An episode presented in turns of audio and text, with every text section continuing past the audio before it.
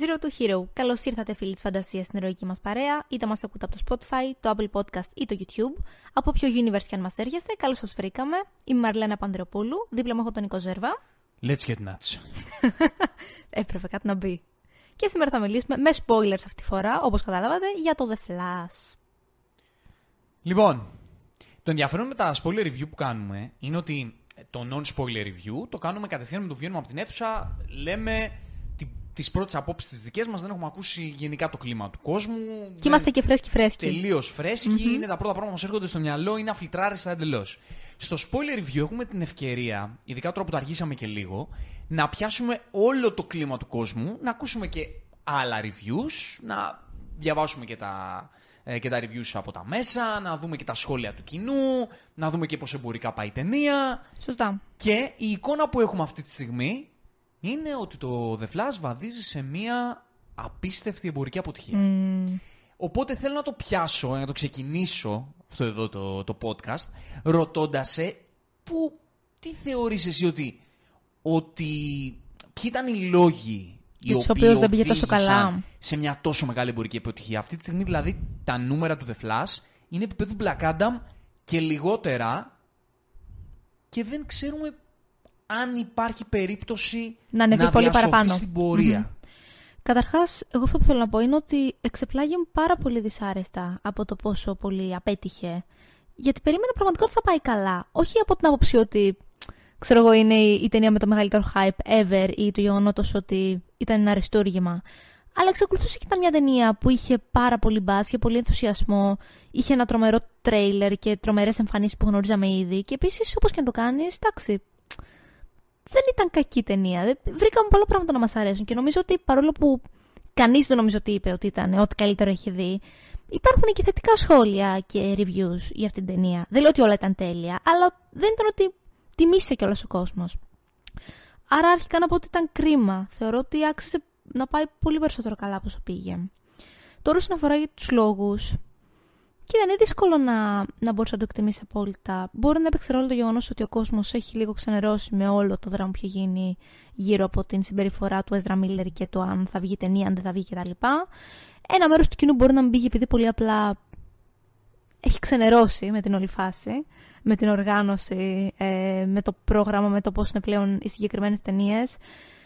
Νομίζω ότι αυτή είναι η κυρία. Της DC, ναι, ναι. Ε, κοίτα, για να είμαστε ειλικρινείς, και η Marvel σε παρόμοια, σε παρόμοια λογική εξέλιξη ιστορίας κινείται από την άποψη του πόσο προβλέψιμα είναι μερικά πράγματα, το χιούμορ. Γενικότερα, οι περιερωτικέ ταινίες έχουν πλέον μερικές το ίδιο ακριβώς στυλ. Για μένα το Flash ήταν η εξαίρεση αυτόν τον κανόνα. Μπορεί για άλλους να μην ήταν, τι να πω. Όπως και να έχει, δεν νομίζω ότι μπορούμε να πούμε ότι είναι ένας συγκεκριμένος λόγος για τον οποίο δεν πήγε τόσο καλά. Εσύ τι πιστεύεις; Κοίτα, αρχικά να πούμε ότι υπάρχει πολύ συνταγωνισμός αυτή τη στιγμή στις αίθουσες. Έτσι. Δηλαδή, άνοιξε η ταινία ενώ ακόμα δίνει εμπορικά το Across the Spider-Verse. Ναι, ενώ έσκασε την ίδια μέρα και το Elemental. Οπότε υπήρχε ανταγωνισμός αρκετός. Εντάξει, δεν δε θεωρώ ότι το Elemental του πήρε κόσμο. Εσύ το πιστεύεις; Εντάξει, κάτι θα του πήρε. No. Κάτι θα του πήρε. No. Κάτι θα του πήρε. Ε, 100% παίζει ρόλο το θέμα με τον Ezra Miller. 100%. 100% ο κόσμος αυτή τη στιγμή με την DC, ειδικά πριν ξεκινήσει το Universe του Gun, δεν ξέρει τι θα πάει να δει.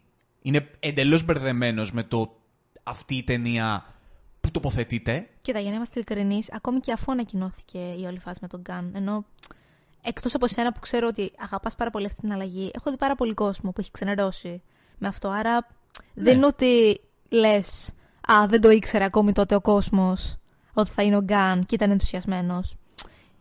Όχι, ναι, θέλω να πω ότι επειδή δεν έχει ξεκινήσει το DCU ακόμα του Γκάν, αυτή mm-hmm. τη στιγμή η ταινία αυτή είναι ένα μετέχμιο, ένα αμήχανο μετέχμιο. Ναι, ισχύει. Το οποίο για τους super hero fans είναι και λίγο.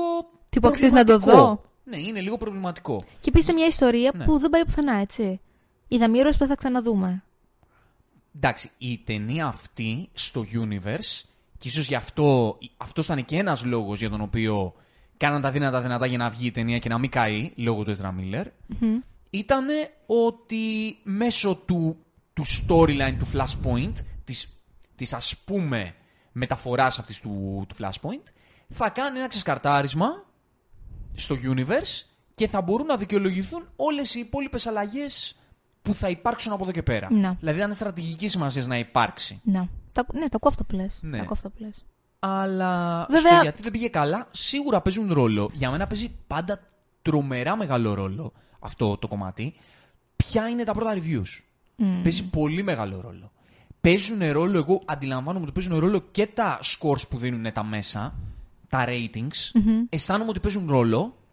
Ναι, γιατί ξέρεις τι, μπορεί να πας να δεις την ταινία και να είσαι ήδη προκατελημένο. Ναι, δηλαδή Πόσες αυτά φορές τα έχει τύχει με reviews εμάς; όταν βλέπω νούμερα, τα οποία εγώ τα σχένομαι να βλέπω βαθμολογίες, ε, καλός ή κακός, επηρεάζουν τον κόσμο. Καθορίζουν, ναι, ναι, ναι, σαν να καθορίζουν λίγο την άποψη του κοινού.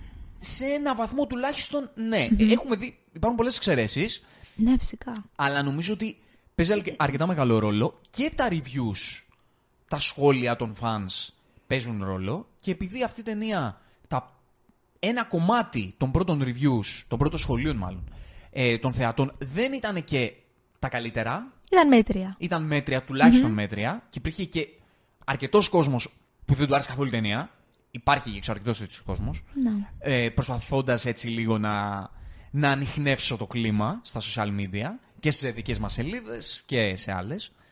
Οπότε όλο αυτό, όλοι αυτοί οι παράγοντες δεξιά-αριστερά, συνέβαλαν νομίζω στο να, στο να πάμε σε μια τέτοια αποτυχία. Ε, εγώ θα συμφωνήσω μαζί σου. Δηλαδή, ήταν, αν μια ταινία άξιζε την απόλυτη αποτυχία, δεν ήταν αυτή. Θα πω εγώ. Ε, θεωρώ ότι είχε η ταινία αυτή πολλά από τα προβλήματα που έχουν οι superhero movies των ημερών μας. 100%. Δηλαδή, δεν θεωρώ ότι είναι ένα παράδειγμα superhero movie. Όχι, για κανένα λόγο. Όπως, ας πούμε, θεωρώ ότι ήταν... Το Spider-Verse. Καλά, το Spider-Verse δεν είναι παράδειγμα. Το Spider-Verse είναι Αριστούργημα. το theme. Δε- δεν, δεν το πιάνω καν εκεί. Ένα παράδειγμα μιας καλής superhero movie είναι το Guardians of the Galaxy το Volume 3. Το The Flash δεν ήταν ταινία που θα τη δείξεις και θα πεις έτσι γίνονται σωστές superhero movies. Αλλά δεν ήταν του επίπεδου, του κατώτατου επίπεδου των άλλων superhero movies που έχουμε δει τα τελευταία 2-3 χρόνια. Οπότε ήταν λίγο κρίμα, κατά τη γνώμη τη δική μου, Συμφωνώ. ότι, ότι πάει για τέτοια αποτυχία.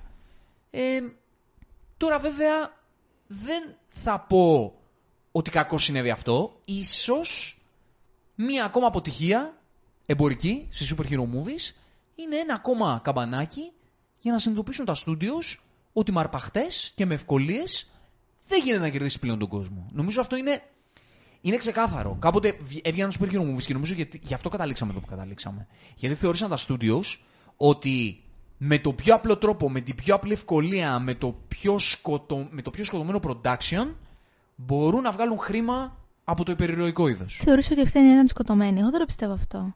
Το Black Adam για μένα ήταν. Το Quantumania ήταν. Αυτό δεν μου φάνηκε καθόλου σκοτωμένος. Δεν να σου μιλάω πω για τη την συγκεκριμένη αλήθεια. ταινία. Μιλάω Α, εντάξει. για το πώς βλέπουν τι superhero movies Πλέον γενικά τα studios. γενικότερα τα studios. Και όταν λέμε τη λέξη studios, κοιτάζουμε τα Ε, τρία ναι, μεγάλα ε, studios ναι. που αυτή τη στιγμή γυρίζουν superhero movies. Disney, Warner, Sony. Έτσι. Ακριβώς.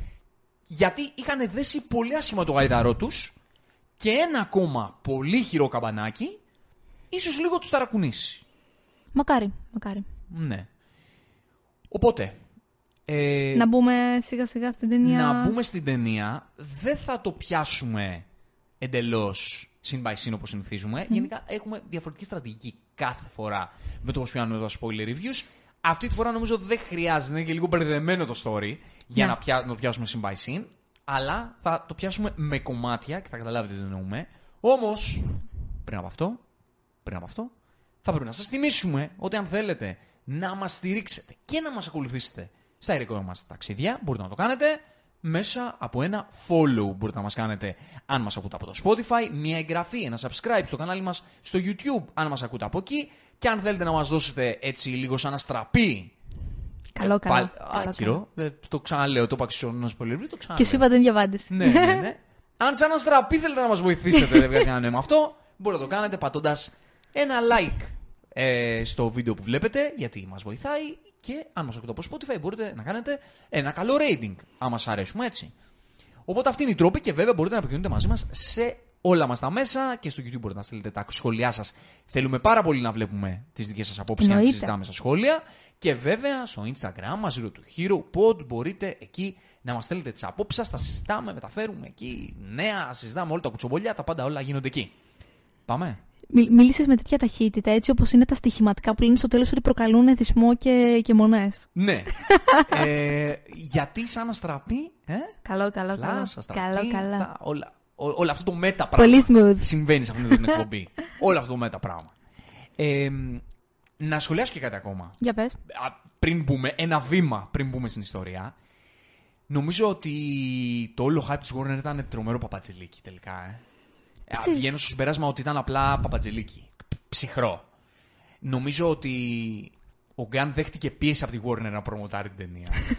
ε, επειδή ήταν και πανάκριβη παραγωγή, έτσι. Ήταν. Εκτός των άλλων. Ήταν, ισχύει. και επειδή φοβούνταν πάρα πολύ το, το flop, το εμπορικό, έκαναν οτιδήποτε περνάει από το χέρι τους, επιστρατεύσαν μέχρι και το όνομα του Tom Cruise. Αυτό πήγα να πω και Δεν εγώ. νομίζω ότι ισχύει αυτό. Δηλαδή, δυσκολεύομαι να πιστέψω Μου ότι αυτό φαίνεται το και εμένα πράγμα είναι πλέον περίεργο γεγονός. ότι γύρισε και είπε αυτό το πράγμα ο Tom Cruise για αυτήν την ταινία. Κοίτα να σου πω κάτι. Δεν ξέρω αν ισχύει αυτό που θα πω, αλλά επειδή είμαι ένας άνθρωπος που έχω δουλέψει στα media, στο μικρό κόσμο τον ελληνικό βέβαια, αλλά αντιλαμβάνομαι το πώς δουλεύουν και δουλεύουν σε μεγάλο βαθμό σε αυτό το PR επίπεδο με χάρες. Δεν θα μου έκανε εντύπωση να πει ο Ζάσλαβ ένα τηλέφωνο τον Τομ για να του πει bro, σε πειράζει να βγούμε εμείς να πούμε ότι είπες ότι το φλάσ γαμάει. Δεν χρειάζεται να πεις ότι ισχύει. Απλά μην το διαψεύσεις, βρε παιδάκι μου. Άμα σε ρωτήσουν, ε, να το, θα τα αφήσουμε εμείς έτσι λίγο να παίξει αυτό ε, και τα βρίσκουμε. Λες να παίχτηκε τέτοιο πράγμα. Δεν ε. θα μου κάνει Δεν εντύπωση. θα ήταν απίθανο. Δεν θα μου κάνει εντύπωση γιατί δυσκολεύομαι πολύ να πιστέψω ότι ο Τόμ Κρούζ είδε αυτή την ταινία και είπε ότι Ναι, η είναι η αλήθεια είναι καλύτερη αυτή. ταινία που έχω δει στη ζωή μου, ξέρω Η- εγώ, η- ή, η ή ό,τι αλήθεια άλλο είναι βγήκε προς τα αυτή. έξω. Αυτή η ταινία είναι η ταινία. Αυτό ήταν το σχόλιο, ότι είναι η ταινία που χρειαζόμαστε σήμερα. Ε, όχι. ξέρω εγώ. όχι, ξέρω εγώ. Παρότι. Ε, πριν μπούμε στην ιστορία, να πούμε ότι εμείς έχουμε θετικό πρόσημο στην ταινία. Ναι, ναι, ναι. Και έχουμε θετικό πρόσημο για πολύ συγκεκριμένους λόγους. Και από, και από αυτούς τους λόγους να ξεκινήσουμε λίγο το, τη συζήτησή μας. Γιατί νομίζω συμφωνούμε και οι δύο ότι το θετικότερο πράγμα στην ταινία και αυτό που χωράει συζήτηση και έχει πολύ ενδιαφέρον και η κληρονομιά της ταινίας, αν μη τι άλλο, και αυτό που κα- την κάνει να ξεχωρίζει σε σχέση με τις super hero movies που είχαμε τα τελευταία χρόνια, είναι ότι είχε μία πραγματική ιστορία, είχε ένα πραγματικό ταξίδι για τον πρωταγωνιστή της, τον ήρωά της. Σωστά. Η ταινία κάνει focus στον ε, Flash. Και μάλιστα Στο η Barry ιστορία του που κάνει focus έχει αρχή, μέση και τέλος. Κάνει Ναι. δηλαδή full κύκλο. Ναι, και δικαιολογείται η όλη Ναι, μετάβαση. ναι, ναι, πολύ σωστά. Πολύ σωστά. 100%. Ε, και δεν μπορώ να μην δεν βγάλω το καπέλο σε μια ταινία η οποία κουβαλάει τη στάμπα του multiverse, έχει την ευκαιρία να πουλήσει μέσω του multiverse, αλλά παρότι το κάνει, Αυτό πρέπει προσπαθεί να να, να πουλήσει τον εαυτό της μέσω του multiverse. Συμβαίνει αυτό. Παρ' όλα αυτά, σαν ταινία, σαν ιστορία, Είναι αυτή του Flash. ε- ναι. είναι η ιστορία του Barry Allen. Ναι, ναι, ναι, Οπότε, ναι, έχεις δίκιο. Έχεις δίκιο. το θεωρώ πολύ σημαντικό. Και πάμε να, να δούμε λίγο ποια ήταν αυτή η ιστορία του Barry Allen και γιατί θεωρούμε εμείς ότι δούλεψε. Θέλεις να το πιάσεις; Ναι, λοιπόν, ε, από πού να το πιάσουμε; Να το πιάσουμε από Λίγο το. συνοπτικά την ιστορία του, του Barry Allen στην ταινία. Νομίζω ότι το σημαντικότερο το οποίο το μαθαίνουμε και από το τρέιλερ είναι το γεγονός ότι ζει με το βάρος συνείδησής του του γεγονότος ότι έχασε την μητέρα του και ότι στην ουσία ο πατέρας του είναι αδικημένα μέσα στη φυλακή. Και... Για τη δολοφονία της κατηγορούμενος. Ακριβώς. Ε, Χωρίς να υπάρχει κάποιο άλοθη το οποίο να, τον, να μπορεί να τον δικαιώσει. Και αφού ανακαλύπτει με έναν τρόπο, τον οποίο θέλω να συζητήσουμε κιόλας, ε, το γεγονός ότι μπορεί να μπει στο παρελθόν σε κάποια άλλη πραγματικότητα, αποφασίζει να μπει και στην ουσία να σώσει την μητέρα του. Αυτό που κάνει βέβαια είναι όχι ότι τη σώζει, ότι μπαίνει σε ένα universe το οποίο υπάρχει ήδη ζωντανή μητέρα του και εκείνος είναι ήδη μεγάλος. Ναι. Ένας άλλος εαυτός του. Αρχικά, μέχρι εκείνο το σημείο τώρα, να κάνουμε εδώ το πρώτο stop. Ναι. Αυτό που μου αρέσει πολύ στο πώς ξεκινάει, με, στο πώς παίρνει την αποφαση να το κάνει αυτό, το ένα βήμα μ' αρέ- που μου αρέσει πάρα πολύ στην ιστορία, Είναι ότι το κάνει λογικά. Λέει «Δε- έτσι δεν θα διακινήσω, δεν θα διαταράξω την ισορροπία. Γιατί αυτό που σκέφτηκε είναι να πάει να, να πει θα βάλω απλά τον μπολτό ντομάτα κρυφά στο σούπερ μάρκετ. Άρα δεν θα καταλάβει τίποτα, άρα δεν θα διαταράξω την ισορροπία του πολυσύμπαντο. ένα αυτό. Ναι. Δηλαδή ο- το ότι το σκέφτεται λογικά. Ακριβώς. Ναι. Ακριβώς. Αλλά θα το πω και ένα βήμα πιο πίσω, γιατί θεωρώ πολύ, πολύ μεγάλης σημασίας τη σκηνή με την οποία μιλάει με τον Batfleck. Παρότι η παρουσία του Ben Affleck, του Batman του Ben Affleck, θα μπορούσε να είναι εντελώς διακοσμητική και εντελώς ανούσια, παρόλα αυτά χρησιμοποιείται αυτός εδώ ο ήρωας και όλο το δραματικό backstory του Batman που έχασε τους γονείς του, το οποίο συνδέεται με το δράμα που περνάει ο Barry Allen, για να του πει τη γνώμη του. Και να του πει, ξέρεις κάτι, σαν μεγαλύτερο, σαν γονιός, ας πούμε, σαν, σαν ένας μεγαλύτερος αδερφός κατά κάποιο τρόπο, του λέει εκ των προτέρων το πώς το πράγμα πρέπει να το βλέπει. Που ξέρεις κάτι, πρέπει να αποδεχθείς την απώλεια. Μόνο έτσι θα προχωρήσεις μπροστά. Και μου αρέσει πάρα πολύ αυτό, γιατί αυτό είναι το θέμα της ιστορίας του Μπαριάλε. Ναι, η αποδοχή της πραγματικότητας, η αποδοχή της κατάστασης που βιώνει ένας άνθρωπος και η αποδοχή της απώλειας. Και ξέρεις ποιο είναι το ενδιαφέρον, ότι το θέτει πολύ ωραία, γιατί γυρίζει και λέει ο Μπάρις στον, ε, στον Battle, λέει τι κι αν πάω και σώσω τους δικούς σου γονείς. Δηλαδή, εδώ θα αλλάξεις άποψη. Αν σου πω ότι μπορώ να σώσω για τους δικούς σου γονείς. Και έχει αυτή την άποψη που είπες. Και με πολύ ωραίο τρόπο. Και αυτή είναι πραγματικά μια σκηνή που μου άρεσε πάρα πολύ από τον ε, Batman του Ben Affleck. Και είναι και ένα μήνυμα πάρα πολύ βασικό. Του... Τι είπες, Και είναι και ένα μήνυμα, λέω, πάρα πολύ βασικό για την όλη ιστορία. Η αποδοχή της απώλειας. Ναι, για... και αυτό ακριβώς. Σωστά. Γιατί αυτό μου αρέσει στο πώς ξεκινάει η ιστορία του και το ταξίδι του Barry Allen. Ότι έρχεται ένας ήρωας σαν τον Batman που είναι, τον κάνει define η, η ναι, ναι απώλεια των γονιών του. Και μετά από όλα αυτά που έχει περάσει εκείνος, έρχεται και του λέει ότι ξέρεις κάτι, αυτό είναι το σωστό.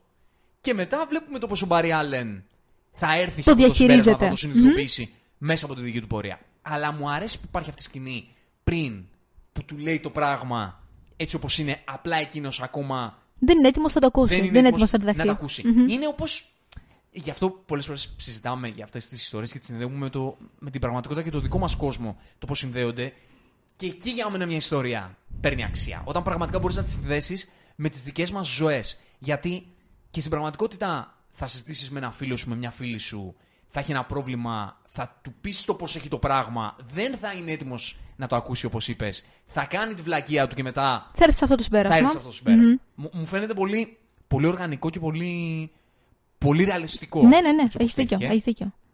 Και... Σε διέκοψα. Κάτι πήγες να πεις για την πρώτη σκηνή του Batman, για προηγούμενη σκηνή του Batman. Ναι, τώρα δεν ξέρω αν είναι ώρα να το συζητήσουμε. Άντε να το πούμε τώρα πιάσαμε τον Batfleck. Ε, η πρώτη του σκηνή για μένα απέσια. Αλήθεια. Ναι, ναι, ναι, ναι. ναι. Εμένα δεν με χάλασε, σου πω Η σκηνή δράσης ήταν ένα CGI πράγμα. Εμένα, θα σου πω. Η σκηνή που δεν μου άρεσε ήταν η σκηνή που ο Φλάς μάζευε τα ομοράκια και τα βάζε στο καλάθι. Αυτό με χάλασε. Ξέρεις τι γίνεται. Το κυνηγητό, το υπόλοιπο, ναι. δεν με χάλασε καθόλου. Ξέρεις τι, είναι ωραία ιδέα. Ναι. Αλλά οπτικά Ακριβώς. ήταν ένα mess. Ναι, ήταν. Δηλαδή, OK, okay, βγήκε ο Μουσκιέτι, σκηνοθέτης της ταινίας, και είπε ότι το κάναμε επίτηδες να φαίνονται έτσι αυτά που βλέπει ο Flash όταν βρίσκεται στη... στην υπερταχύτητα. Στην υπερταχύτητα, γιατί έτσι βλέπει τα πράγματα και το κάναμε επίτηδες. Ε, το έχουμε ξαναδεί αυτό σαν, σαν point και δείχνει πολύ καλύτερα. Ναι. Δηλαδή έχουμε ξαναδεί το πώς βλέπει ένας υπεργρήγορος άνθρωπος τα πράγματα στην ταχύτητά του. Δεν φαίνεται έτσι όμως.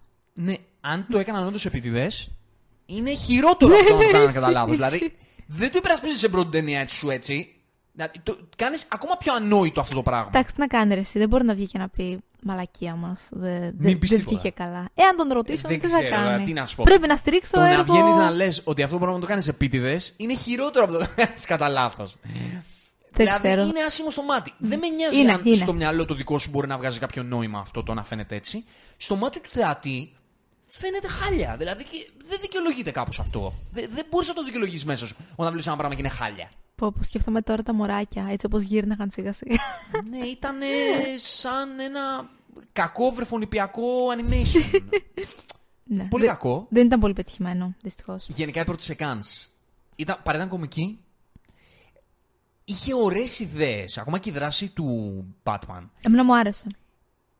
Θα ήταν καλή άμα λειτουργούσε καλύτερα οπτικά. Αυτό Ναι. θα πω. Η στολή του, που ήταν και αυτό ένα CGI Η, στο, πράγμα. η στολή του ήταν χάλια. απαράδεκτη. απαράδεκτη. Και δεν μπορώ να βλέπω έναν Batman, ο οποίος να βλέπει την ε, Wonder Woman και να κάνει σαν σχολιαρόπαιδο. Όχι, δε- δε- δεν μπορώ να το δεχτώ. Αυτό το έβλεπα στο Justice League του Whedon και ήταν ένας από τους λόγους δηλαδή, που τράβαγα τα μαλλιά μου σε εκείνη την ταινία. Δεν μπορώ να το βλέπω αυτό. Δεν μου λειτουργεί εμένα καθόλου. Άμα λειτουργεί σε κάποιον άλλον, οκ. Εμένα, εγώ δεν μπορώ να δεχτώ έναν Batman να, να λειτουργεί έτσι. Καθόλου. Και η Wonder Woman της Gal, Εντάξει. Όπως είναι πάντα, ξέρω εγώ. Ήρθε για δύο δευτερόλεπτα και έφυγε. ναι, Δεν έχω, δεν έχω άποψη γιατί δεν έχω τι να πω. Ναι, η Γκάλ αν δεν έχει κάτι πολύ καλό στα χέρια της για να δουλέψει και πολύ Εντάξει, δεν είναι και σωστές καμία- οδηγίες Ακριβώς. και πολύ σωστές σκηνές και ατάκες που να τις κουμπώνουν, ε, δεν μπορεί. Ή δεν και μπορεί κάποια, καθόλου. Είχε, καποια- είχε κάποια ωραία σκηνή δράσης. Δηλαδή μπήκε από πίσω το υπέροχο theme της, το οποίο είναι ένα έπος, και την έδειξε να μην κάνει κάτι τόσο. τόσο απίθανο, ξέρεις, ώστε να ταιριάζει αυτό το επικό theme. Ήταν ένα σκοτωμένο κάμεο. Ναι. Ε, Δυστυχώς έχει αυτό το πρόβλημα η Γκάλ, ότι επειδή δεν είναι υψηλού επίπεδο ηθοποιός ε, και μπορεί να είναι τόσο φωτεινή και να έχει αυτή τη θεϊκή άβρα, αλλά αν δεν είσαι καλός ηθοποιός, σκοτωμένες σκηνές δεν μπορείς να τις σώσεις. Μωρέ, εγώ δεν πιστεύω ότι είναι θέμα της γκάλη το συγκεκριμένο. Τι καλύτερο θα μπορούσε να κάνει; Εντάξει, έχουμε Είπε δει. δυο ατάκες που δεν είχαν καν απολύτως νόημα. Τι, τι, τι θα, τι Ναι, θα ρε, μπορούσε μου- να κάνει; Εντάξει, δεν λέω ότι θα μπορούσε να κάνει κάτι. Εντάξει, έχουμε δει στη Marvel σκοτωμένους ρόλους να τους αναδεικνύουν οι ηθοποιοί. Ναι, μωρέ, αλλά εδώ δεν είναι Αυτό μπορεί σκοτωμένος να κάνει ρόλος. αυτό Εδώ λέω. είναι δύο σκοτωμένες ατάκες. Δηλαδή δεν, θα είχε, δεν είχε κάνει το χρόνο να, να δείξει το κάτι παραπάνω. Ήταν απλά την είδες και έφυγε. Εντάξει, για μένα δεν είναι ούτε, ούτε στη βάση. Αλλά οκ. Ναι. εντάξει. Δεν είναι ούτε στη βάση για μένα. Τέλος πάντων. Ε, οπότε το όλο κομμάτι το προηγούμενο είναι πολύ προβληματικό. Φτάνουμε στη σκηνή που μιλάει με το Batman, που εμένα μου αρέσει πάρα πολύ. Και μετά φτάνουμε στο, στο σημείο Ε, δεν ξέρω ποιο σημείο θέλεις να πιάσεις. Νομίζω είναι καλό να πιάσουμε το σημείο που, που ξεκινάει; που στην ουσία αρχίζει και ξεσπάει με, με όλες τις αναμνήσεις του και έτσι, ενώ τρέχει γρήγορα, αρχίζει και συνειδητοποιεί ότι μπορεί να παρεμβεί σε άλλες πραγματικότητες στο παρελθόν. Πώς φάνηκε η όλη αυτή η συνειδητοποίηση, Γιατί δεν είναι κάτι που το ήξερε ότι μπορούσε να το κάνει. δεν μου δούλεψε 100%. Όμως, δεν πειράζει, γιατί είναι ένα κομμάτι πλοκής που μπορώ να το δεχτώ. Δηλαδή, δεν θα κάτσω να σπάσω το κεφάλι μου γιατί ήρθε στη συνειδητοποίηση ότι μπορεί να το κάνει. Εμένα μου άρεσε έτσι όπως το, Ανακάλυψε. έτσι όπως το έβαλαν Ναι. κονσεπτιακά. Δηλαδή το γεγονό ότι μπήκε σε αυτό το χωροχρονικό σε αυτή κομμάτι. τη σφαίρα, η σε αυτή οποία τη οπτικά σφαίρα. ήταν. ε, Ναι, αυτό ήταν πολύ κακό. Ό,τι χειρότερο έχω Ήταν δει στη πολύ ζωή μου. κακό. Και ακόμη χειρότερη ήταν στο φινάλε αυτή η σφαίρα. Ναι, αλλά, ναι, ναι. αλλά εκεί που θέλω να καταλήξω είναι ότι είναι πολύ ενδιαφέρον σαν κόνσεπτ πώς μπαίνει σε αυτή τη σφαίρα λόγω της ταχύτητας. Ναι, δεν είναι παράλογο. Μου δουλεύει. Δεν παράλογο, ναι. Θα- Σούπερ Αν χειροϊκά. ήταν καλύτερο το οπτικό κομμάτι, θα μπορούσε να. θα δούλευε και ακόμα καλύτερα. Σαν λογική, το ότι αυτή τη στιγμή λόγω συναισθηματικού φω- φόρτου ε, ε, ξεφεύγουν οι δυνάμεις του, οπότε έρχεται σε ένα level το οποίο δεν έχει ανακαλύψει, μου, μου φαίνεται λογικό. Και εμένα, και εμένα το Δηλαδή, ίδιο. Μου φαίνεται πολύ οκ.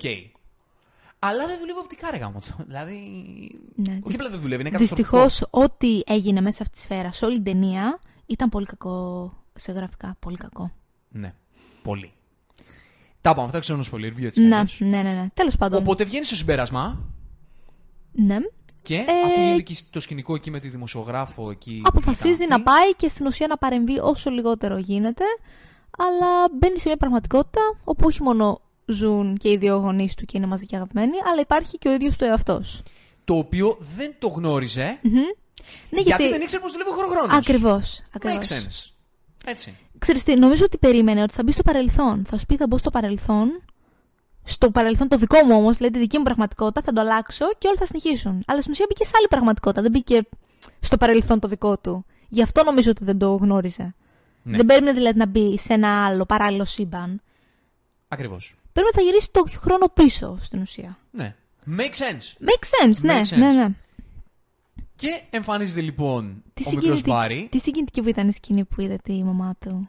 Ναι. Ε, ήταν μια σκηνή συναισθηματική η οποία δουλεύει. Δουλεύει. Απόλυτα. Και όλες οι συναισθηματικές στιγμές της ταινίας δουλεύουν. Εμένα με Πολύ συγκίνησε πάρα σημαντικό. πολύ ό,τι συναισθηματική σκηνή είχε αυτή η ταινία. Με συγκίνησε πάρα πολύ, πραγματικά. Και ένας Ότι από τους δηλαδή- λόγους Πες συγγνώμη, σε διάκοψα. Είναι η δουλειά του ίδιου του Εδρά. Του Έδρα. Ξεκάθαρα. Ξεκάθαρα. Γιατί αυτό, αυτές τις σκηνές και αυτή τη, αυτό το, το πληγωμένο παιδί που του λείπει η μάνα του, το κάνει πολύ καλά. Ξέρεις επίσης τι κάνει πολύ καλά; Το πώς προσπαθεί να χρησιμοποιήσει το χιούμορ σαν ε, deflecting, σαν coping mechanism. Το κάνει εξαιρετικά αυτό. Δηλαδή πώς πετάει αστείο στο αστείο στο αστείο και βλέπεις από πίσω πόσο πληγωμένος είναι. Το κάνει απίθανα. Και το κάνουν απίθανα και οι δύο οι αυτοί του σε αυτήν την ταινία. Ναι, και νομίζω ταιριάζει και με την προσωπικότητα του Έτρα Μίλλερ αυτό. Ναι, Δηλαδή, πολύ πιθανό. Πολύ Το πιθανό. γεγονός ότι... Ότι είναι βασανισμένη σαν προσωπικότητα. Μοιάζει και ο ίδιος ο Μπάρι Άλεν να είναι λίγο non-binary. Λέει ότι δεν έχω κάνει σεξ ποτέ. ε, Ότι είναι λίγο... Έχει μια δύσκολη ε, Ταυτότα. ταυτότητα. Δύσκολη. Δύσκολη είναι λάθος λέξη. Μια όχι ξεκάθαρη Ναι, μπορεί να μην την έχει ανακαλύψει ακόμη. ας πούμε. ταυτότητα. Μμμ. Ναι. Το βγάζει αυτό. Περνάει στον Ναι, όνειρά του. ναι. Ε, Και θέλω να σε ρωτήσω, Ναι, πες μου. θέλω να μου πεις, γιατί σε ό,τι review βλέπω, ακούω, διαβάζω, όλοι λένε για το πόσο σπαστικός είναι ο μικρός Μπάρι Άλεν. Το άκουσα από αρκετού. Εμένα δεν μου φάνηκε σπαστικός. Ξέρεις τι ακούω πολλούς. Σε Να ρωτάω λένε, γιατί εσύ έχεις πει ότι σ' άρεσε να πολύ. λένε ότι α, στην αρχή ήταν σπαστικός, αλλά μετά έφτιαξε. Μετά ήταν έτσι γλυκός και σπαστικός. Εμένα ούτε στην αρχή μου φάνηκε σπαστικός. Μου φαίνεται απόλυτα λογική η αντίδρασή του στα πάντα, βάσει του ότι εξακολουθεί και είναι ο Μπάρι Άλεν, έτσι. Δηλαδή, τι περίμεναν; Έτσι συμπεριφερόταν σχεδόν και ο δικός μας Μπάρι Άλεν. Πόσο μάλλον αυτός που δεν έχει ιδέα ότι υπάρχουν όλα αυτά τα πράγματα. Δεν έχει ιδέα από τέτοιου είδους υπερδυνάμεις από το γεγονός ότι θα γίνουν όλα αυτά σε αυτόν, από το γεγονός ότι έχει τον εαυτό του δίπλα του, από το γεγονός ότι σε άλλο σύμπαν δεν υπάρχει μητέρα του και όλα αυτά. Μου φαίνεται απολύτω λογικό. Και επίσης είναι 18 χρονών, μην το ξεχνάμε αυτό. Λογικό είναι. Δεν νομίζω ότι το ανέρεσε κανείς αυτό. Δηλαδή, γενικά είναι η φάση του να είναι σπαστικός. Ναι, ακριβώς. Είναι- Μα και στον πραγματικό κόσμο. Στο, Κατάλαβες. Στο original universe, στο δικό μας. Είναι. Και εκεί προσδίδει η συνύπαρξή του με τον άλλο του εαυτό. Το γεγονός ότι βλέπει απ' έξω το πόσο εκνευριστικός είναι. Ναι. Και, Και επίσης, σαν ξέρεις να- τι, καλείται να είναι όριμος. Να είναι ο... αυτός που θα πάρει την απόφαση και θα είναι μετρημένος. Κάτι που δεν έχει συνηθίσει να κάνει. Ακριβώς. Δηλαδή, μπαίνει στα παπούτσια του... Του γονέα της Justice League. Ο, ο, οποιοδήποτε παίρνει τις αποφάσεις και πρέπει να είναι ο πιο σοβαρός και οργανωμένος. Και γενικά η συνύπαρξη του Μπάρι Άλεν με το μικρότερο εαυτό του ε, είναι ένα, ένας πάρα πολύ ενδιαφέρον και ε, επιτυχημένος θα έλεγα σεναριακός μοχλός που προσδίδει στο ταξίδι του ήρωα στο να αποδεχτεί τον εαυτό του. Ναι, είναι Γιατί πολύ είναι σωστά. πολύ σημαντικό κομμάτι της ιστορίας του γεγονός ότι και ο ίδιος Νιώθει ενοχές. νιώθει ενοχές και δεν αποδέχεται τον εαυτό του. Δηλαδή Έχεις δίκιο. δεν είναι καλά με το ποιος είναι. Έχει ανασφάλειες. Έχεις δίκιο. Ε, από όλες τις απόψεις. Και άποψη ε, υπερηρωική και από άποψη ε, οικογενειακή, όσα, έχει, όσα έχουν υπάρξει στο παρελθόν του, και άποψη προσωπική. Δηλαδή το γεγονός ότι. α, Το βλέπεις αυτό ακόμη και από το κόμπλεξ που έχει με το πώς αλληλεπιδρά με την κοπέλα που έκανε την δημοσιογράφο. Δηλαδή φαίνεται ότι δεν νιώθει, δεν νιώθει άνετα με την ύπαρξή του σε πολλά ζητήματα. Μμμ. Οπότε το να συναναστραφεί με τον εαυτό του και μια ακόμα πιο hardcore έκδοση του εαυτού του Όντως. Είναι hardcore, είναι όντως. πολύ ένας τρόπος ε, πολύ σωστός ώστε να συνειδητοποιήσει και ο ίδιος τι δεν πάει καλά με εκείνον Πώς αλλά και φαίνεται να στην απ' έξω. συμπαθήσει εν τέλει τον εαυτό του για να δει μέσα από αυτή του την πλευρά ότι όντως έχει μια αξία να υπάρχει εκεί έξω, ρε παιδί μου. Και όντως Ναι, μπορεί να κάνει έχεις δίκιο. πράγματα και μπορεί να βοηθήσει κόσμο και ότι. Να πει ότι. Είμαι καλό παιδί. Πολύ, Καταλαβαίνεις, πολύ, στο τέλος πολύ της ημέρας. όμορφο αυτό σαν επιχειρημα Γενικά, εμένα η σχέση ανάμεσα ε, σε αυτούς τους δύο αυτούς ήταν το αγαπημένο μου κομμάτι αυτής της ταινίας.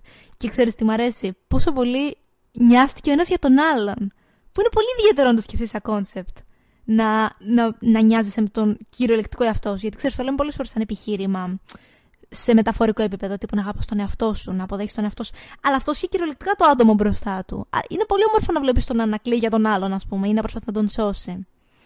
Όπως το πες. Ε, Γι' αυτό για μένα δουλεύει πάρα πολύ το κομμάτι της συνύπαρξης των δύο Barry Allen. Δηλαδή έχει μεγάλη ουσία θεματική Ναι, αυτό ναι, το ναι. πράγμα ε, και στην πορεία της εξέλιξης του ήρωα. Μου άρεσε, μου άρεσε πάρα πολύ. Και μου άρεσε πάρα πολύ το γεγονός ότι προσπαθείς να δεις στα μάτια του μεγάλου Μπάρι ότι θέλει να παίρνει νυφάλιες αποφάσεις ή να μην, να μην θέλει να πληγώσει τον, τον μικρότερο εαυτό του. Ας πούμε σε σκηνή όπου του την λέει στο Batcave και γυρίζει και του λέει κάποια στιγμή ο μικρός Μπάρι ότι ποιο είναι το θέμα σου, για ποιο λόγο βιάζει, για ποιο λόγο κάνεις έτσι; Και τον βλέπεις ότι είναι έτοιμος να πει ότι άλλο είναι ο λόγος για τον οποίο ήρθες σε αυτή την πραγματικότητα και άλλα είναι αυτά τα πράγματα που συμβαίνουν στη δική μου πραγματικότητα που εσύ δεν μπορείς καν να εκτιμήσεις. Ε, και συγκρατιέται, δεν το λέει. Παρόλο που εν τέλει μετά το μαθαίνει. Αλλά είναι πολύ όμορφο που βλέπεις ότι έχει την υφαλιότητα και την. και την φροντίδα για τον μικρό του εαυτό. Mm-hmm. Και έχει αρχίσει συνειδητοποιεί ότι βρίσκεται σε ένα άλλο universe, βλέπει τις διαφορές, με αυτές τις αναφορές τις κινηματογραφικές. Φάση είχε αυτό. Ναι, ναι. Ναι. Ε, Ωραίο και το πώς, ε, πώς μας έδειξε λίγο πιο χειροπιαστά πώς πήρε ο original Barry τις δυνάμεις του.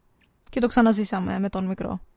Ακριβώς για το σχέδιο ήταν Να, να δώσει, βασικά θεωρεί ακόμα, ότι ο χρόνος είναι γραμμικός. Ναι. Άρα θεωρεί ότι αν δεν πάει το, το νέο Barry Allen στο σημείο που πρέπει έτσι ώστε να πάρει τις δυνάμεις του, θα τις χάσει ο ίδιος. Ναι. Και δεν μπορεί να γυρίσει. Οπότε αυτό είναι το σχέδιο, γι' αυτό το πηγαίνει εκεί που το πηγαίνει. Δεν πηγαίνει και πολύ καλά αυτό το σχέδιο. Δεν πηγαίνει και πολύ καλά γιατί χάνει τις δυνάμεις του ο ίδιος. Ακριβώς. Το οποίο πάλι θα πω ότι είναι πολύ ενδιαφέρον γιατί έχει έναν ανεξέλεγκτο μικρό εαυτό με τις δυνάμεις και εκείνος είναι ανήμπορος να τις χρησιμοποιήσει. Έτσι. Οπότε πρέπει να είναι έξτρα σοφός και έξτρα. Ε, Προνο, Προνοητικός. Ναι, για να ελέγξει την κατάσταση. Και αφού αρχίζουν να ξεψαχνίζουν τη Justice League και βλέπουν ότι δεν υπάρχει, δεν υπάρχει κανείς. Εκτός από τον Batman. Εκτός από τον Batman, που του λένε οι άλλοι ότι ναι, υπάρχει. Πάνε να βρουν τον Batman. Mm-hmm. Και πάμε στην εμφάνιση του Batman του mm-hmm. Michael Keaton. Εγώ να το πιάσω. Ναι, γιατί εσύ έχεις να πεις πράγματα σε αυτά. Εγώ είμαι πιο cool. Ναι. Όπως είπα και στο spoiler review, υπάρχουν πολλά κομμάτια που δουλεύουν στο Michael Keaton, στον Batman του Michael Keaton, και κάποια πράγματα που εμένα δεν μου δουλεύουν. Αυτό που δουλεύει είναι η τοποθέτηση που του δώσαμε.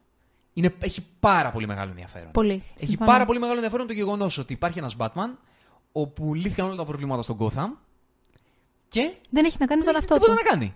Οπότε καταντάει να είναι ένας γέρος πλούσιος σε ένα mansion μόνος του, γιατί δεν έχει και κανέναν άλλον, παρατημένος, γιατί τον Batman, τον ήρωα Batman, οπότε και τον Bruce Wayne, τον θρέφει ο πόλεμος του εγκλήματος και άμα το πάρεις αυτό, ποιος είναι; Ακριβώς. Είναι το μοναδικό πράγμα που χαρακτηρίζει την ύπαρξή του, που θεωρεί ότι είναι η ταυτότητά του. Και για μένα, για αυτό το λόγο, είχε και νόημα η πρώτη του εμφάνιση που είδαμε. Ξέρω ότι εσένα αυτό ήταν τα πράγματα που σε χάλασαν. Εμένα μου άρεσε γιατί το ερμήνευσα όσο ότι αρχίζει και οδεύει προς την τρέλα. Το οποίο είναι κάτι που βγάζει πάρα πολύ νόημα να το σκεφτείς. Παίρνεις από έναν άνθρωπο το, το μοναδικό πράγμα το οποίο, για το οποίο ζούσε τόσα χρόνια και τον έχεις αφήσει ολομόναχο να γυράσει. Μου δουλεύει σε αυτό το επίπεδο. Ε, δεν μου δουλεύει σκηνοθετικά.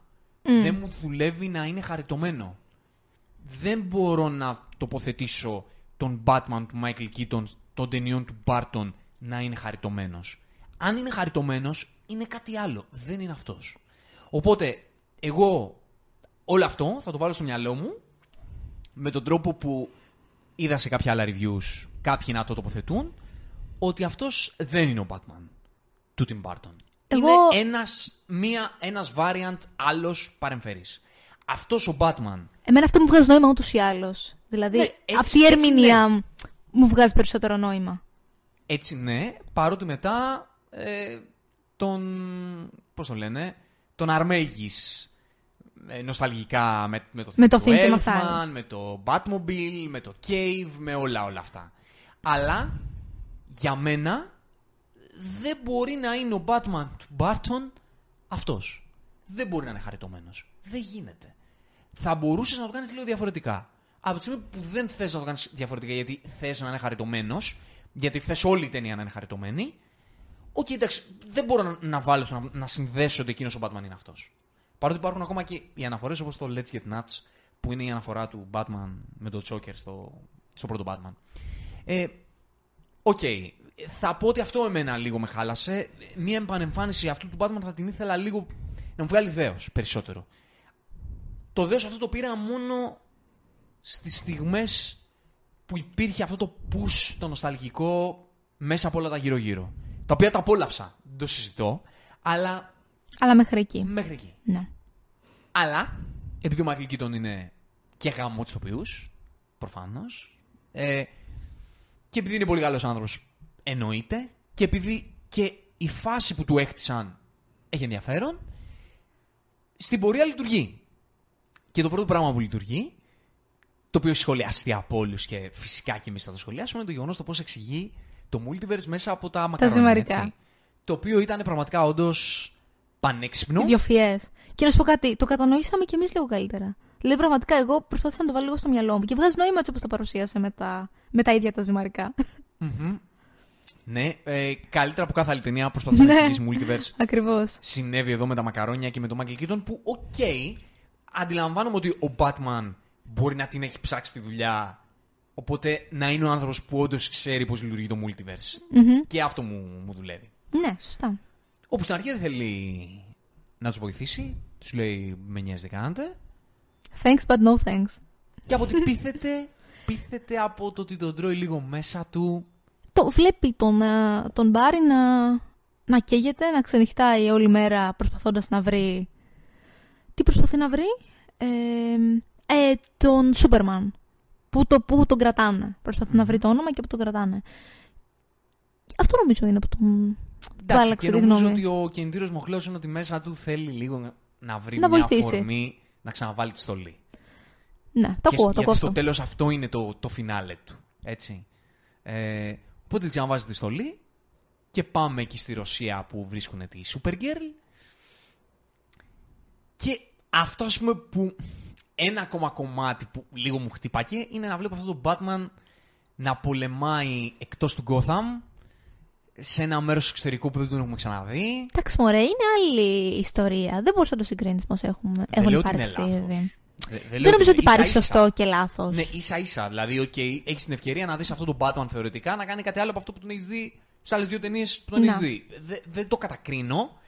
Λέω ότι αυτό ήταν ένας λόγο ακόμα που δεν μπορούσα να συνδέσω αυτό τον Batman που βλέπω με τον Batman των παιδικών μου χρόνων. Ε, δε- Στη σύνδεση δηλαδή είναι το πρόβλημά μου. Στην τελική να σου πω κάτι, άλλος δημιουργός. Άρα είναι άλλος ήρωας. Εντάξει, ναι, ναι. Καλός ή κακός, αυτό το έχουμε δει να συμβαίνει σε άπειρες παραγωγές. Ε, ναι, αυτό λέω. Δεν το Άρα, λέω για νομίζω το καλύτερο είναι να μην το, να μην το συνδέεις τόσο για να μην σου χαλάει η δική σου εμπειρία. Ναι, ναι, αλήθεια είναι αυτό. Αλήθεια είναι αυτό. Το action πώς φάνηκε του, του Batman; Έτσι και έτσι, ρε γάμο, το. έτσι και έτσι γιατί υπήρχε CGI σε κάποια σημεία. Ε, η σκοτεινή σκηνή ήταν έτσι και έτσι. Πιο σκοτεινή, όπως υπάρχει στο ενός πολυρίου από ό,τι θα ήθελα.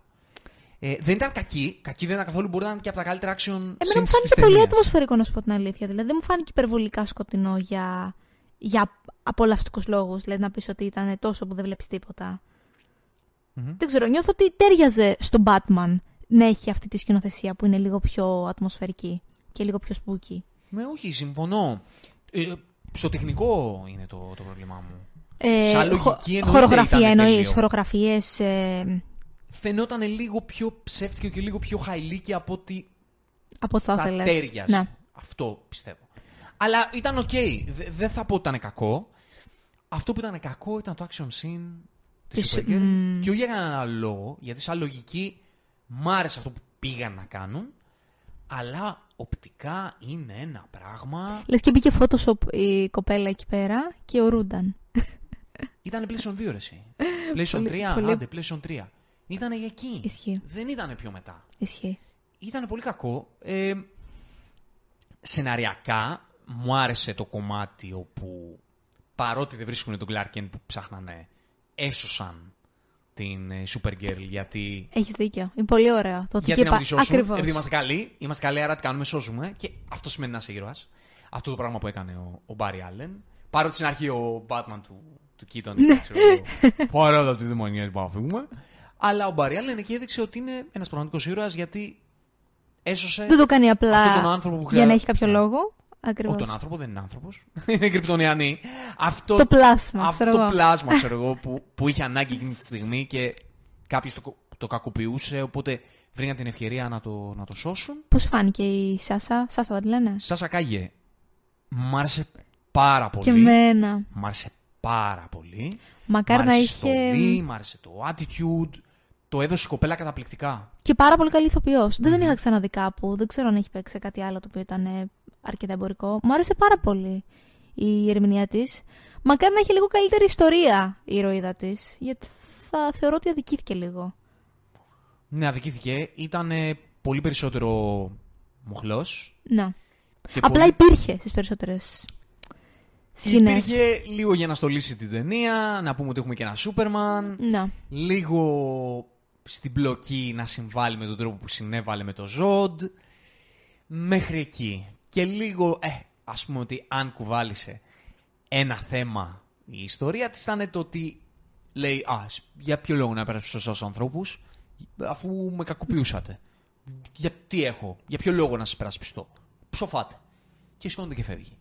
Αλλά έβαλε με το μυαλό της μετά ότι και όμως ρε φίλε υπήρχε και κάποιος άνθρωπος που σε βοήθησε. Και αυτός ήταν ο λόγος που σώθηκες.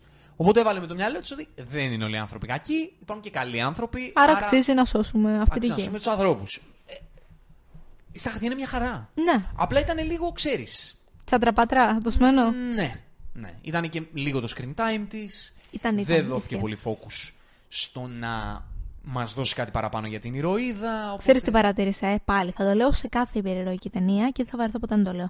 Όλες οι σκηνές της από το τρέιλερ αυτές είναι. Όλες, όλες αυτές είναι. Ναι, πρακτικά ναι. Δεν έχει τίποτα άλλο. Ε, υπήρχε νομίζω στο τρίλερ μέχρι και το. ε, που, που χτυπήθηκε που πέθανε μετά. Ναι, τη δείχνει να χτυπιέται. Δεν είμαι σίγουρη ποιον τρόπο από όλους, γιατί βλέπουμε και πολλούς. Υπάρχουν όλα στο τρέιλερ. Δηλαδή Δείχνει σίγουρα το δεν, τρίλερ. δεν είπαν, Ναι. δεν είπαν, ας βάλουμε μια έξτρα σκηνή. Να μην την είδε καθόλου ο κόσμος, ρε παιδί μου. Τίποτα. Ό,τι είχαμε δει, αυτά πήραμε. Στο τρέιλερ υπήρχε που καρφώνει το Zod. Και μάλιστα Ναι. εγώ το πρόσεχα στο τρέιλερ και λέω Άρα δεν είναι ο Zod ο villain. Για να μας δείχνουν στο τρέιλερ ότι, ότι πεθαίνει. Παρότι μετά δεν πέθανε ο Zod, Όχι. βέβαια, στη συγκεκριμένη σκηνή. Αλλά νομίζω υπήρχαν τα hints ότι ο Zod δεν είναι ο main villain. Γενικά, δεν ξέρω. Θεωρώ ότι δεν χρειάστηκε ο Zod η παρουσία του. Όχι. Ήταν εντελώς διακοσμητικός. Όχι, όχι. όχι. Δεν έβγαλε ούτε απειλή ούτε τίποτα. Τίποτα. Δηλαδή και το γεγονός ότι εν τέλει πέθανε η ίδια, η Supergirl, δεν ήταν ε, βάση του Ζοντ. Ήταν επειδή και καλά ήταν canon event και ήταν αναπόφευκτο, ας πούμε. Αλλά δεν σου έβγαζε καν απειλή, δεν σου έβγαζε καν ότι είναι ο κακός. Ακόμη και πριν της συνειδητοποιήσουμε εμείς ότι δεν είναι ο κακός. Ε, κοίτα, η παρουσία του Ζοντ ήταν και αυτή. Απλά για να καταλήξουμε εκεί που καταλήξαμε και να λειτουργήσει αυτό το Να. πραγματάκι που σκεφτήκαμε για το φινάλε. Να. Γιατί, εντάξει, σαν υπόσταση ήταν. τίποτα. Τίποτα. Τίποτα. Και βγήκε ο Michael Shannon, δεν ξέρω αν το άκουσες, γιατί και αυτό συζητήθηκε πολύ, για τις δηλώσεις που έκανε ο Michael Shannon, που τον ρώτησαν ξέρω για την ταινία και τα λοιπά. Και λέει, τι να σου πω, λέει, εγώ δεν. Με φωνάξανε. λέει. Φόβο. δεν θεωρώ ότι είναι καν υποκριτική το να κάθομαι μπροστά από ένα πράσινο πανί και να λέω πέντε ατάκες. Δεν θεωρώ καν ότι έκανα τίποτα σε αυτή την ταινία. Φαντάσου πω, πω. πόσο αγγαρεία του ήταν να το κάνει. Ναι. Το απόλυτο τίποτα. Ναι. Ενώ βγήκε βέβαια μετά και είπε. Εντάξει, η ταινία αυτή έχει ψυχή και έχει πράγματα να πει, αλλά αυτό που έκανα εγώ. ε, Όχι. Ναι. Ξέρεις τι, θα σου πω. Νιώθω οριακά ότι μπήκε απλά για να υπάρξει το τρέιλερ. ναι. Ε, μπήκε για το comeback Ναι. και μπήκε. Εντάξει, για να λειτουργήσει αυτό το πράγμα που σκέφ- σκέφτηκαν να κάνουν με το flashback στο, στο φινάλε. Να. Να. Και λίγο για να αυτό, τη φάση multiverse να την υπηρετήσει. Να μπει και αυτός μες στη, μες στη μέση. Αλλά ναι, δεν είχε καμία ουσία. Δυστυχώς, ναι. Ε, Ας επανέλθουμε εκεί που είχαμε μείνει. Ε, είχα μείνει στο σημείο όπου έσωσαν την Supergirl και μετά από αυτή την ιδιαίτερη σκηνή μάχης της Supergirl επιστρέφουν πίσω ε, και ο Flash προσπαθεί να πάρει πίσω τις δυνάμεις του. Οκ, ναι, έτσι παίρνει πίσω, επειδή παίρνει τον πίσω. βοηθάει εν τέλει η Supergirl. Η Supergirl, ναι. Ε, Μου αρέσει πολύ. Με αυτόν τον τρόπο που είπαμε. Μου άρεσε πολύ πάντως η αλληλεπίδραση που είχε ο Μπάρι, ο μεγαλύτερος, με τον Batman. Μμμ. Του Ναι, Keaton. όχι. Είναι, είναι ένα από τα, από τα ωραία της ταινίας. Λειτουργεί η χημεία τους. Λειτουργεί και ξέρεις, δεν ξέρω, μου έβγαλε ο Batman του μια πολύ όμορφη προστατευτικότητα προς αυτόν. Από την αρχή. Δηλαδή, μου άρεσε πάρα πολύ η χημεία που είχαν μεταξύ τους ως μέντορας και προστατευόμενος εν μέρη. Ναι, νομίζω ότι και ο ίδιος ο Κιτών έχει ένα, ένα μπαμπαδίστικο που, που Ναι, ναι, δουλεύει. ναι. Όντως, Πολύ, όντως. Το δηλαδή- βγάζει πολύ και ο ίδιος. Του βγαίνει πολύ ε, Φυσικά. έμφυτα αυτό το Μμμ. πράγμα το μπαμπαδίστικο του Κίτων. Ε, και μπορείς να το β- τοποθετήσει στο μυαλό σου ότι ήταν και ένας Batman ο οποίος δεν είχε ποτέ σύντροφο. Ναι, έχεις Άρα- δίκιο. μια φορά κι αυτός Έχεις δίκιο. είχε την ευκαιρία να πολεμήσει στο πλάι κάποιου. Έχεις δίκιο. Έχει δίκιο σε Οπότε αυτά. λειτουργεί σε, σε πολλά επίπεδα. Και απ' την άλλη ο Μπάρι, όπου επίσης είχε ανάγκη και από έναν Batman να του δώσει συμβουλές όπως και στο δικό του σύμπαν, αλλά και γενικότερα από κάποιον, από κάποια πατερική φιγούρα άλλη να τον βοηθήσει και να τον στηρίξει. Ναι, και να του δείξει το δρόμο, να του δείξει πώς είναι ένας ήρωας, ρε παιδί. μου. Ακριβώς. Πόσο Έτσι. μάλλον εκεί που μέχρι τότε που μιλούσαν δεν είχε κάνει τις δυνάμεις του. Δηλαδή είχε φτάσει σε σημείο να, να τους στερηθεί ακόμη και αυτή η βασική ύπαρξη της προσωπικότητάς του. Μμμ. Ένα μικρό κενό Ναι. στην ταινία για μένα είναι το γεγονός ότι τον ρωτάει νομίζω ο Batman και του λέει. Εντάξει, θα μπορούσε να το παρατήσεις τον κόσμο αυτόν εδώ και να σου πω θα φύγεις. Αλλά δεν το κάνεις. Και γύριζε, ας πούμε, και λέει ο Barry ότι ναι, το κάνω για να σώσω αυτούς που είναι εδώ. Ε, Ρε bro, δεν είχες ούτε τις δυνάμεις σου ακόμα. Θεωρητικά δεν μπορούσε και να ήθελε. Εντάξει, ο σκοπός αυτός ήταν όμως, να έπαιρνε πίσω τις δυνάμεις. Μετά αυτό έκανε βέβαια. Μετά αυτό έκανε. Μετά, ας πούμε, παρότι θα μπορούσε να σηκωθεί και να φύγει, ε, έμεινε για να βοηθήσει τον κόσμο εκείνη τη στιγμή. Γιατί όταν σκάει ο Zod και δεν είχαν βοήθεια από πουθενά, ε, λέει ότι οκ, πάμε εμείς. Ναι, ναι, ναι, Ε, ακριβώς. πάμε να σώσουμε τον κόσμο στο οποίο βρισκόμαστε τώρα. Πάλι το θέμα του ήρωα. Έχεις δίκιο. Η θεματική του, του ηρωικού ιδεώδους. Έχεις Το πώς δίκιο. είναι να παλεύεις για να, για να βοηθήσει Και, ανθρώπους. και επειδή μιλάμε τώρα λίγο για τον ηρωισμό, μου άρεσε πάρα πολύ πώς αφηγήθηκε ο Μπάρι ε, το πώς εκείνος αντιμετώπισε την κατάσταση όταν ήρθε ο Ζόρντ στο δικό του σύμπαν.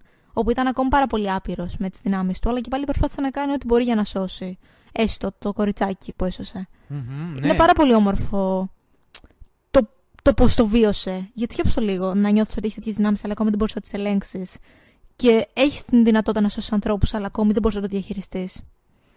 Πολύ ωραίο, πραγματικά. Ε, συμφωνώ απόλυτα. Δηλαδή ήταν ένα από τα στοιχεία που στο πώς χτίζεται Ο ήρωας. ο ήρωας είναι θεμέλιο. Ναι, κομμάτι. ναι, ναι. Γενικότερα νομίζω ότι έχει αρκετά τέτοια ε, μικροκομματάκια όπου σου γεμίζουν το μοσαϊκό της ε, ιστορίας του Flash. Μμμ.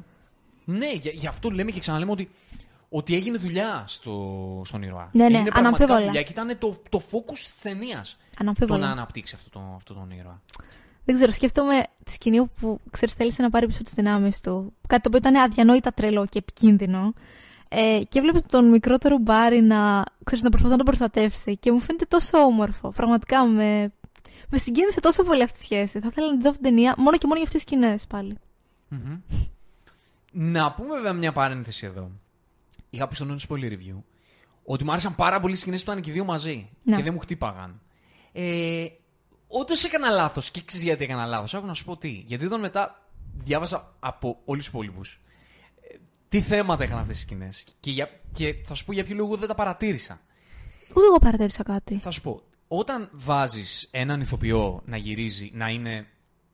να παίζει δύο διαφορετικούς ρόλους στην ίδια σκηνή, αυτό που κάνουν συνήθως είναι ότι γυρίζουν τα δύο, δύο κομμάτια ξεχωριστά. Τι έτσι, κανόνουν. και απλά συνδέουν τις δύο εικόνες. Ή παίζει πλάτη πολύ. Δηλαδή εκεί που βλέπεις τον έναν φάτσα, ε, είναι double αυτό Ναι. που είναι πλάτη. Και το αντίστοιχο. Εδώ χρησιμοποιήθηκε μια νέα τεχνολογία για να γίνει αυτό. Α, Τι έκανανε. Στις σκηνές που ήταν και οι δύο μαζί, κολλάγανε με VFX, με CGI, τη μούρη. Υπήρχε double, ο ένας ήταν ο κανονικός, ο άλλος ήταν double, και του κολλάγανε τη μούρη μάλιστα. πάνω. Αλήθεια. Ναι, αυτό για ποιο λόγο το κάνανε, με τη λογική ότι έτσι οι επαφές, όταν ακουπιόντουσαν μεταξύ τους, Α, μάλιστα. θα γινόντουσαν πιο φυσικές. Όμως, χτύπαγε το πρόσωπο. Καταλαβες. Δεν το Φαινόταν παρατήρησα ψηφιακό το κάπου. πρόσωπο. Αλήθεια. Εγώ, κοιτάζοντα αυτές τις σκηνές, πάντα έπεφτε το μάτι μου στις επαφές. Δηλαδή, κοίταγα που πιάνουν τα χέρια, που. Καταλαβες, Ναι, γιατί ναι, ναι, ήθελα ναι. να δω, να Α, ανοιχνεύσω εκεί αν εκεί, φαίνονται κακά ή όχι. εκεί ναι, ναι, το ναι. τεχνικό κομμάτι. Και μου φαινόταν τέλειο αυτό. Ναι, γιατί Και ήταν δεν τελικά έκανα φυσικό. focus στα πρόσωπά του, καταλαβες, γιατί αν έκανα focus στα πρόσωπά του, φαινότανε Αλήθεια. Εγώ ότι και το πάλι δεν ένα παρατήρησα πρόσωπο κάτι. είναι ψηφιακό. Α, μάλιστα. Ναι. Εσύ Περίεργη δεν με το να το. πρόσεξες. Όχι, να σου πω, αλλά. Ναι. Άμα Η, το αλη- η ξαναπαρατηρήσεις, θα αλήθεια το είναι δεις. ότι αν δεν το ξέρεις, μπορεί να μην το παρατηρήσεις. Θέλω να πω, τώρα που το γνωρίζεις, μπορεί όντως να ψάξεις και να βρεις κάτι κακό. Αλλά δεν ξέρω. Εγώ που δεν το ήξερα αυτό, δεν μου χτύπησε κάποια. Ναι, δεν το, δεν το παρατήρησα. Όχι, δεν το Οκ. παρατήρησα καν, για να είμαι ειλικρινής. Οκ. Το λιγότερο είναι αυτό. Ναι, ναι, εντάξει, τίποτα δεν είναι αυτό. Και πάμε προς το φινάλε. Ναι. Πάμε προς το φινάλε όπου με αυτό το μπρος πίσω ε, αρχικά υπάρχει πολύ, μ, υπήρχαν έντονες αντιδράσεις για το γεγονός ότι τη σκηνή που, που τον έσωσε ο Barry Allen τον Batman απλά λέγοντάς ότι έχει ασπίδα μην πας εκεί. Οκ, εντάξει, δεν πάω. Ναι, ναι, ναι. ναι. Ε, δεν μου φαίνεται παράλογο, αλλά φαινόταν λίγο ανόητο. Δεν, μου- δεν έδωσα καν Στην σημασία, να σου πω. Δηλαδή, Ναι. και να το ξεψαχνίσεις τόσο, μωρέ. Σιγά. Εντάξει, μωρέ. Ε, νομίζω ότι έχει δράσει πολύ πιο σημαντικά ζητήματα από αυτή την ατάκα τώρα. Στο οπτικό κομμάτι. Ξεκάθαρα. Ναι, εδώ Και όχι τόσο ήταν πολύ ναι, στη τελείως. σκηνή ε, που βρίσκονται στη γη, όπου υπάρχει και ο Ζωτ, όσο περισσότερο στη σκηνή όπου είναι οι τέσσερις αυτοί του μ- μαζί στη σφαίρα. Ναι, ε, θα σου πω. Υπήρχε η εμφάνιση από την αρχή αυτού του πλάσματος που του έδωσε το μπουκέτο και το Μπράβο, πέταξε στο μπράβο. universe εκεί. Που αντιλαμβάνεσαι και ότι υπάρχει μια παρουσία Μμμ. που κάποια στιγμή θα το δεις μέχρι το τέλος της ταινίας, ότι αυτός κάτι ποιο ρόλο παίζει, κάτι, ναι, είναι. ναι. Τον οποίο είχα ξεχάσει κιόλας, να σου πω την αλήθεια. Δηλαδή, μέχρι να φτάσουμε πάλι εκεί που τον είδαμε, είχα πει Α, ναι, είναι κι αυτός. Ναι. Ε, όταν αρχίζει και γίνεται το προς πίσω, εκεί προσωπικά είμαι σε φάση έχει χαθεί μπάλα εντελώ. Δεν ήξερα και πού θα το καταλήξουν. Και επειδή δεν έχει κρεσέντο η αλήθεια είναι αυτό το πράγμα και δεν έχει συναισθηματικό escalation στον προς πίσω, προς πίσω, προς πίσω και επειδή έχει και όλα αυτά τα θέματα τα τεχνικά ε, λίγο πριν φανερωθεί το Για τι- ποιο λόγο. το τι συμβαίνει Ναι, ναι, ναι. Ήμουν σε φάση πόρε βλή, είχα τελείω η μπάλα της ταινίας. Δεν ξέρω πώς το αισθάνθηκες εσύ. Δεν μου λειτουργήσε καθόλου όλο αυτό το πράγμα. Ξέρεις από ποια άποψη μου λειτουργήσε. Από την άποψη ότι φανατίστηκε τόσο πολύ ο μικρότερος σε αυτός του. Αυτό δεν μου βγάζει νόημα. Δηλαδή το γεγονός ότι ήταν αυτός που έφτασε σε σημείο τόσο πολύ να παθιαστεί για το να γίνουν όλα σωστά. Αυτό ήταν που δεν μου λειτουργήσε πάρα πολύ. Κατά τα άλλα, ε, απόψη της σκηνοθεσίας δεν με χάλασε και τόσο. Θα σου πω τι με χάλασε περισσότερο. Το γεγονός ότι οι δύο μεγάλοι θάνατοι που είχε αυτή η ταινία, αυτός της Supergirl και αυτός του Batman, επειδή υπήρχαν όλα αυτά τα μπρος πίσω, μπρος πίσω, μπρος πίσω, έχασαν λίγο το βάρος τους και τη σημασία τους. Δηλαδή γίνονταν 5, 6, 7, 8 φορές, με αποτέλεσμα να μην το νιώθεις σαν μια μεγάλη κορύφωση ή μια στενάχωρη σκηνή για τον ήρωα και την ηρωίδα αντίστοιχα. Μα να σου πω γιατί. Στο τέλος της ημέρας είναι multiverse. Και που πεθάνανε. Αχ, ισχύει. Να σου πω Καταλαβαίνεις. κάτι, τα μισόρεση αυτά απ- για το multiverse. όλοι μπορούν να πεθάνουν, όλοι μπορούν να ξαναεμφανιστούν. Δηλαδή, δίνεις στον κάθε σκηνοθέτη το πάτημα να κάνει ό,τι θέλει για να πει ήταν multiverse. Μα είναι έτσι ακριβώς. Το απεχθάνω με αυτό το πράγμα. Πλέον τα. Έτσι είναι. Και, και πλέον παντού υπάρχει multiverse. Έχουμε στο MCU, έχουμε εδώ, δηλαδή. Το έχουν γαμίσει με το multiverse. Ναι. Κάνουν τα πάντα, είναι όλα χαοτικά. Ο καθένας κάνει ό,τι θέλει και λένε μετά. Δεν φταίμε εμείς, είναι multiverse. Ε, αυτό συμβαίνει. Έτσι είναι το concept. Όχι, δεν είναι έτσι το concept. Η φάση του multiverse αυτή είναι. Και πλέον όντως έχουν το δικαίωμα να σκοτώνουν όσους θέλουν και να εμφανίσουν Η άλλους φάση είναι αυτή, αλλά πρέπει να το κάνεις σωστά. Ναι, Δεν εδώ- είναι αυτή ακριβώς η φάση, δηλαδή. Α, Αν ήταν έτσι, θα μας έδειχναν μόνο θανάτου και μετά να ανασταίνονται. Θέλω Πρέπει να να το πω. κάνεις με ρέγουλα. Κατάλαβες τι εννοώ. Ναι, συμφωνώ. Συμβαίνει για λόγο, για κάποιο λόγο. Εδώ πέρα έγινε κάπως αυθαίρετα ε, το πώς έδειχνε να σκοτώνονται κάθε φορά οι δύο ήρωες αυτοί. Βέβαια ήταν κομμάτι του, της ιστορίας. Ναι. Ε, ε, δεν είμαι το κομμάτι της αποδοχής της απώλειας. Γιατί αυτό το πράγμα και ο μικρός Μπάρι δεν αποδεχόταν. Ότι δεν μπορούμε να κάνουμε κάτι. Ναι, ναι. Ξέρεις τι, αυτό έχει ενδιαφέρον γιατί δημιουργήθηκε μια πολύ ωραία, ένα πολύ ωραίο analogy. Εί- Είπε κάποια στιγμή μεγάλος, ο μεγάλος ή ο μικρός Batman, νομίζω μεγάλος, ότι δεν σώνονται αυτοί οι δύο επειδή είναι αναπόφευκτο. Είναι κομβός με αποτέλεσμα σε όλα τα σύμπαντα να συμβαίνει αυτό.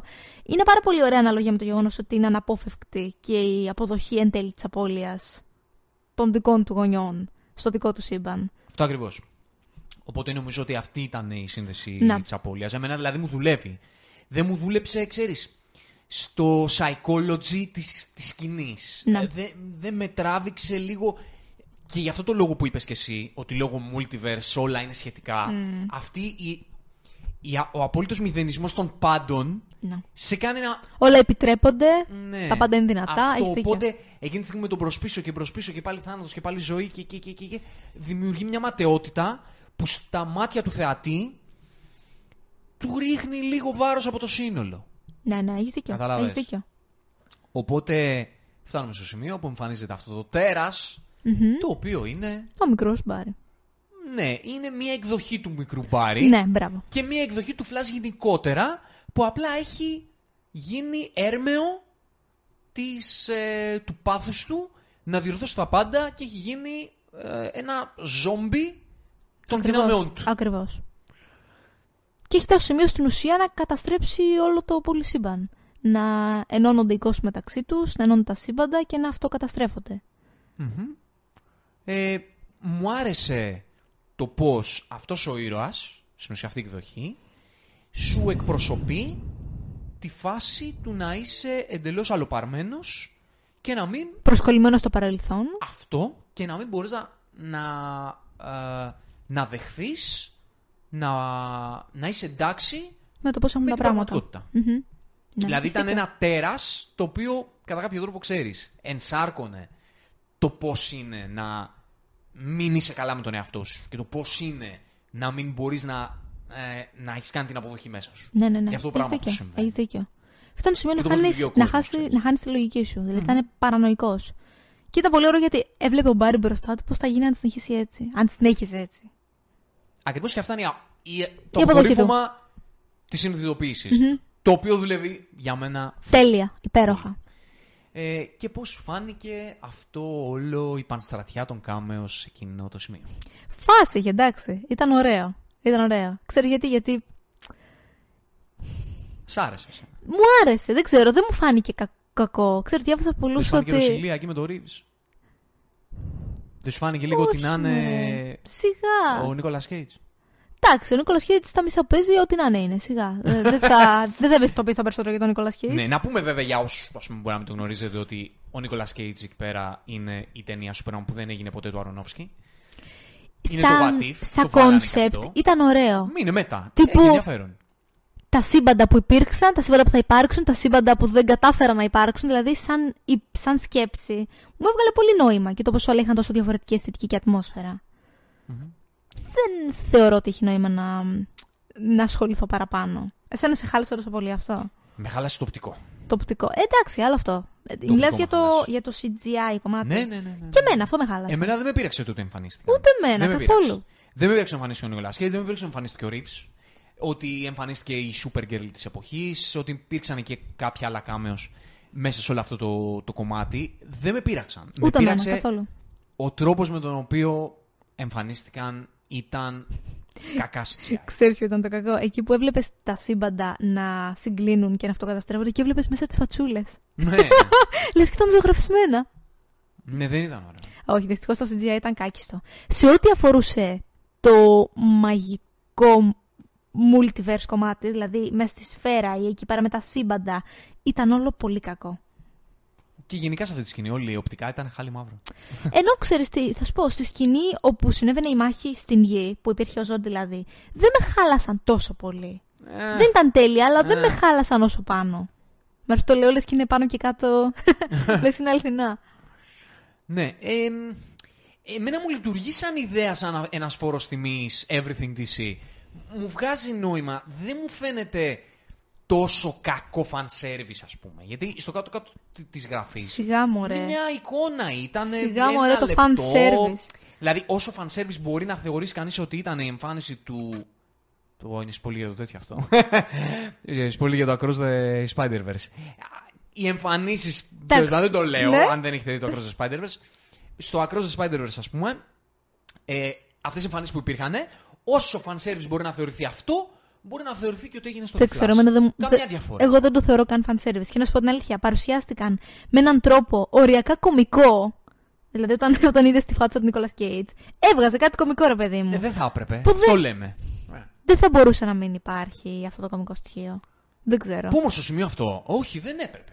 Θε, θε, θεωρείς ότι θα σου φαινόταν λογικό βάσει όλου του ύφους της ταινίας να βλέπεις μια σκηνή δακρύ βρεχτή μέσα στη. Μα υπήρχαν. Μα υπήρχε δάκρυ γρήφερ. Ποια ήταν; Σκηνή. Η σκηνή που, που πέθανε ο μικρός αυτός.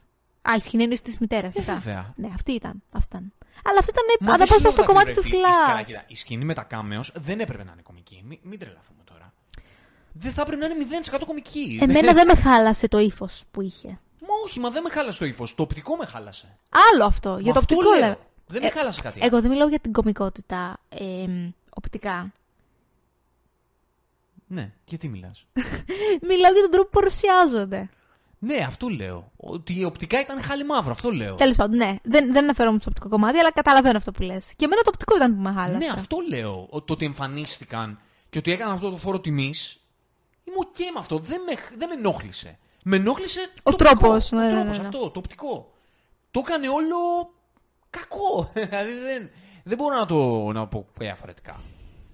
Δυστυχώς. Ε... Και για να επιστρέψουμε στην ιστορία. Ναι. Όχι, όχι, πες, Ολοκλήρωσες. πες, πες, Ναι. θα το συνεχίσω μετά. Και για να επιστρέψουμε στην ιστορία, αυτή η συνειδητοποίηση έκανε τον, τον Μπάρι να πάρει στο τέλος την απόφαση. Ναι. Να πάρει στην ουσία το πάνω χέρι και να, να σκοτώσει αυτόν τον εαυτό του. Το οποίο λειτουργεί και μεταφορικά και κυριολεκτικά κατά κάποιον τρόπο. Mm-hmm. Ακριβώς. Και στην ουσία να. πριν επιστρέψει, να πάει να παίρνει τελικό αντίο στη μαμά του. Και να, να αποδεχθεί ότι δεν μπορεί να τα αλλάξει αυτό. Ναι. Γι' αυτό και είναι και ένα αντίο σε όλες τις εκδοχές της μαμάς του. Μμμ.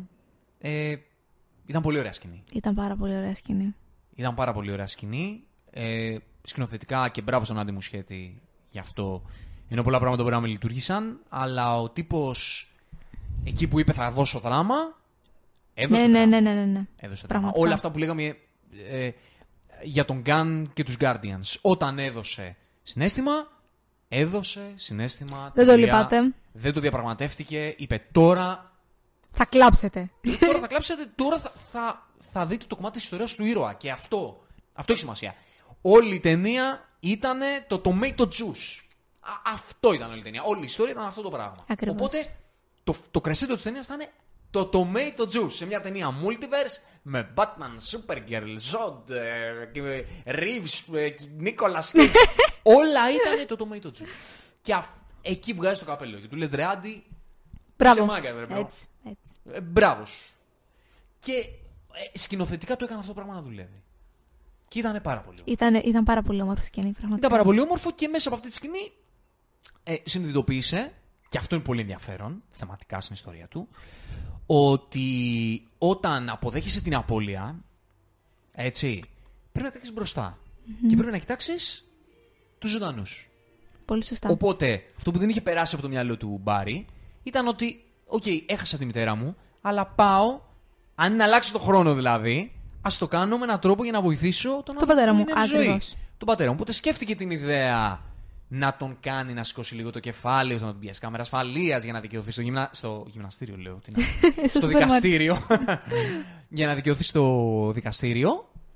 Αλλά το έκανε αυτό όλα καλά, αθώθηκε ο μπαμπάς, αλλά τι συνειδητοποίησε μετά, ότι και αυτή η κινησούλα η μικρή που έκανε, γιατί στα έλεγε, στα Ακριβώς. έλεγε ο, ο Batman Με τα μακαρόνια του. με τα μακαρόνια. δεν έβλεπε τα μακαρόνια.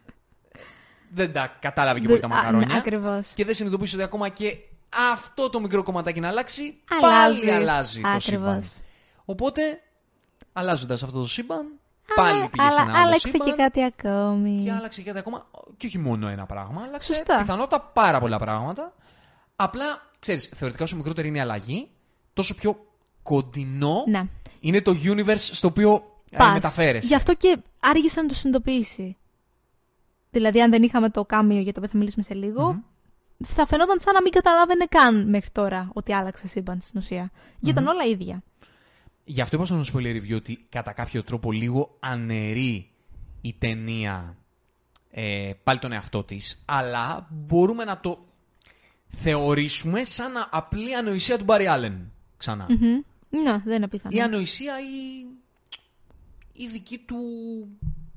Ξέρω εγώ, το σκέφτηκε και απλά είπε «Οκέι, θα τα αλλάξω το universe πάλι». Δεν νομίζω, όχι. Δεν νομίζω Ναι. ότι το έκανε αυτό. Δεν είναι τόσο προνοητικός. Όλοι το ξέρουμε αυτό. Οκέι, οπότε πάλι έκανε την ανοησία Ναι. και άλλαξε το universe. Ο πατέρας του σώθηκε, αλλά πάλι τα- μεταφέρθηκε σε ένα άλλο, ε, σε ένα άλλο σύμπαν. Δεν ξέρω βέβαια τώρα αν με ρωτάς. Δεν θα έπρεπε αφού άλλαξε σύμπαν πάλι να υπήρχε ένας άλλος Barry Allen σε εκείνο; Ε, Είναι Θεωρητικά λίγο, ναι. είναι λίγο περίεργο. Βέβαια πήγε στο μέλλον, δεν πήγε στο παρελθόν. Ε, Δεν, ε, Είναι λίγο περίεργο. Ξέρεις τι, δεν ξέρω, φοβάμαι ότι το σκέφτηκαν λίγο πρόχειρα και είπαν είναι η τελευταία ταινία που θα τον δούμε. Είναι η τελευταία ταινία αυτής της φάσης, της DC και Ποιον θα δούμε, γενικότερα. λες, τον Ezra Miller, τον Flash. Να. Εντάξει, αν πήγαινε Αυτής καλά, της μπο- ιστορίας. Αν πήγαινε καλά εμπορική ταινία, μπορεί και να μην τον. ε, τον Θέλω κόβανε. να πω ρε παιδί μου, ότι είχαν αυτή τη λογική και είπαν, ωραία αφού είναι έτσι, ας το κάνουμε, ας το κάνουμε λίγο πιο... Ε, μην το πολύ ψάξουμε κιόλας. ναι, βασικά ναι. Ας το κάνουμε να δημιουργηθεί ο Ντόρος με αυτό που θα δουν και άστο δε, φυσικά, κανείς δεν θέλει διαφορετική παραπάνω. Ωραία. Νιώθω ότι μπορεί να υπήρξε αυτό το mentality.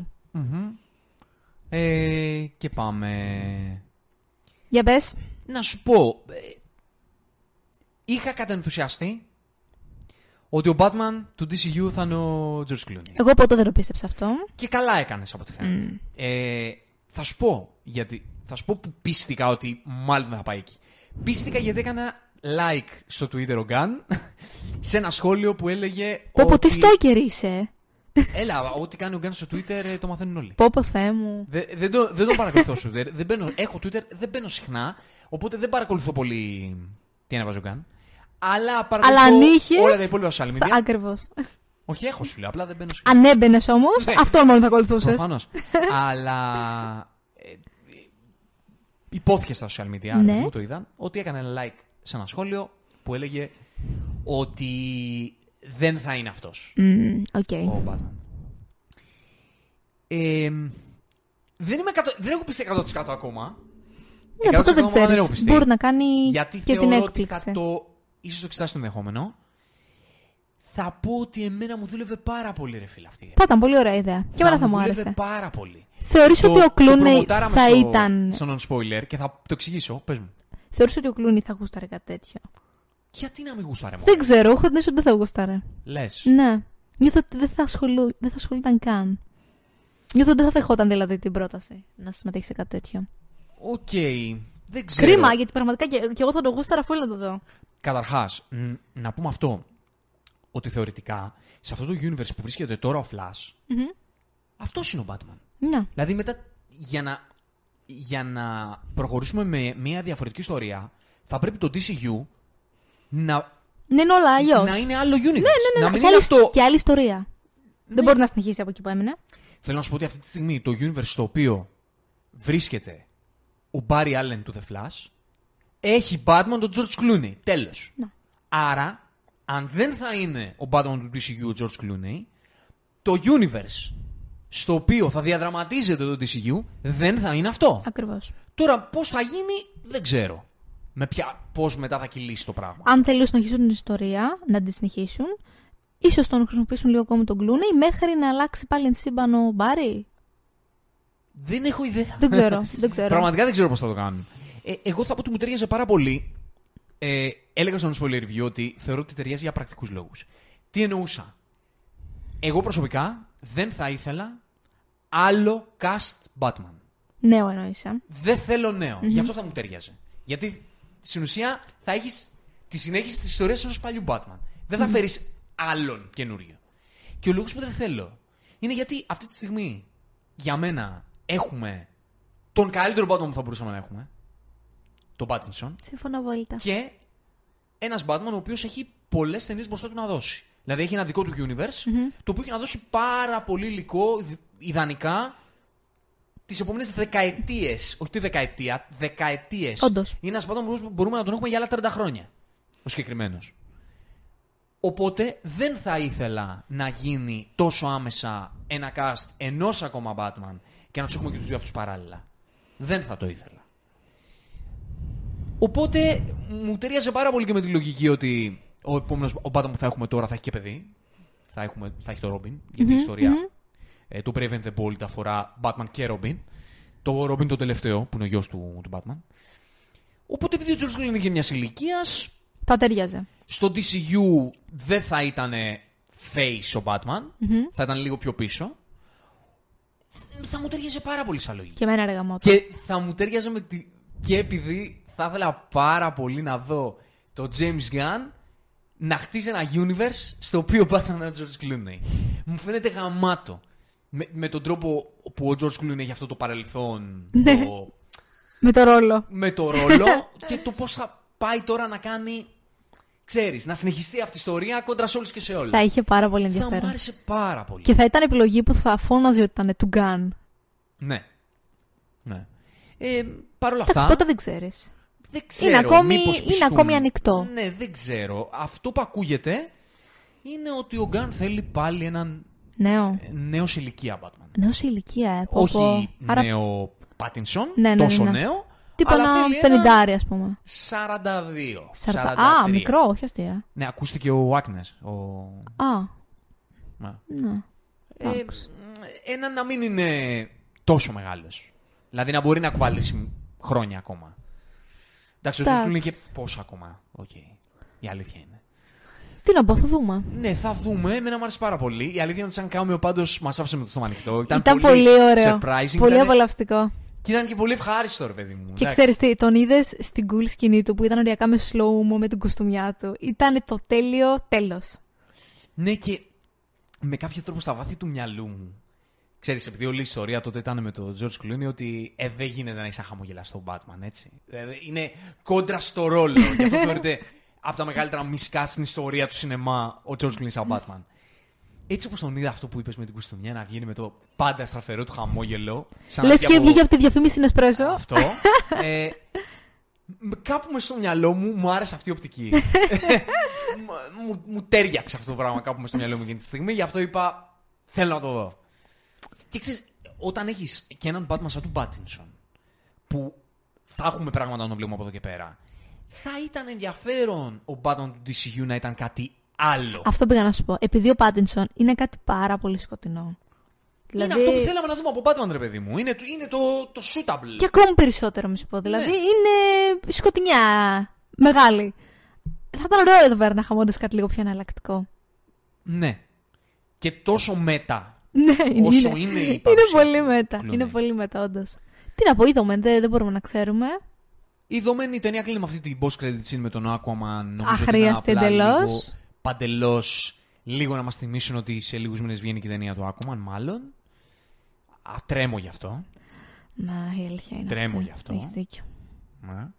Θα εμφανιστεί η Amber Heard. Ε, δεν, δεν ξέρω γνωρίζω. Που έχουμε Ούτε εγώ. Δεν ξέρω που έχουμε μείνει. Νομίζω ότι της έχουν κόψει το screen time σε τεράστιο βαθμό. Okay. Okay. Κατάλαβα. Οπότε θα εμφανιστεί. Θα υπάρχει λίγο. απλά λίγο. Ναι. Αυτά. Τι να πω. Κατακλείδα. Κατακλείδα.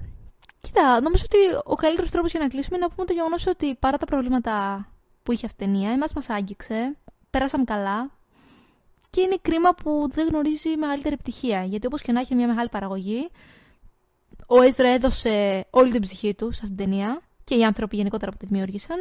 Και είναι κρίμα πάντα να βλέπεις τόσο μεγάλα έργα να πηγαίνουν άποτα. Ναι. Ε, θα πω το ίδιο. Εμένα η ταινία μου άρεσε. Έχει χίλια προβλήματα.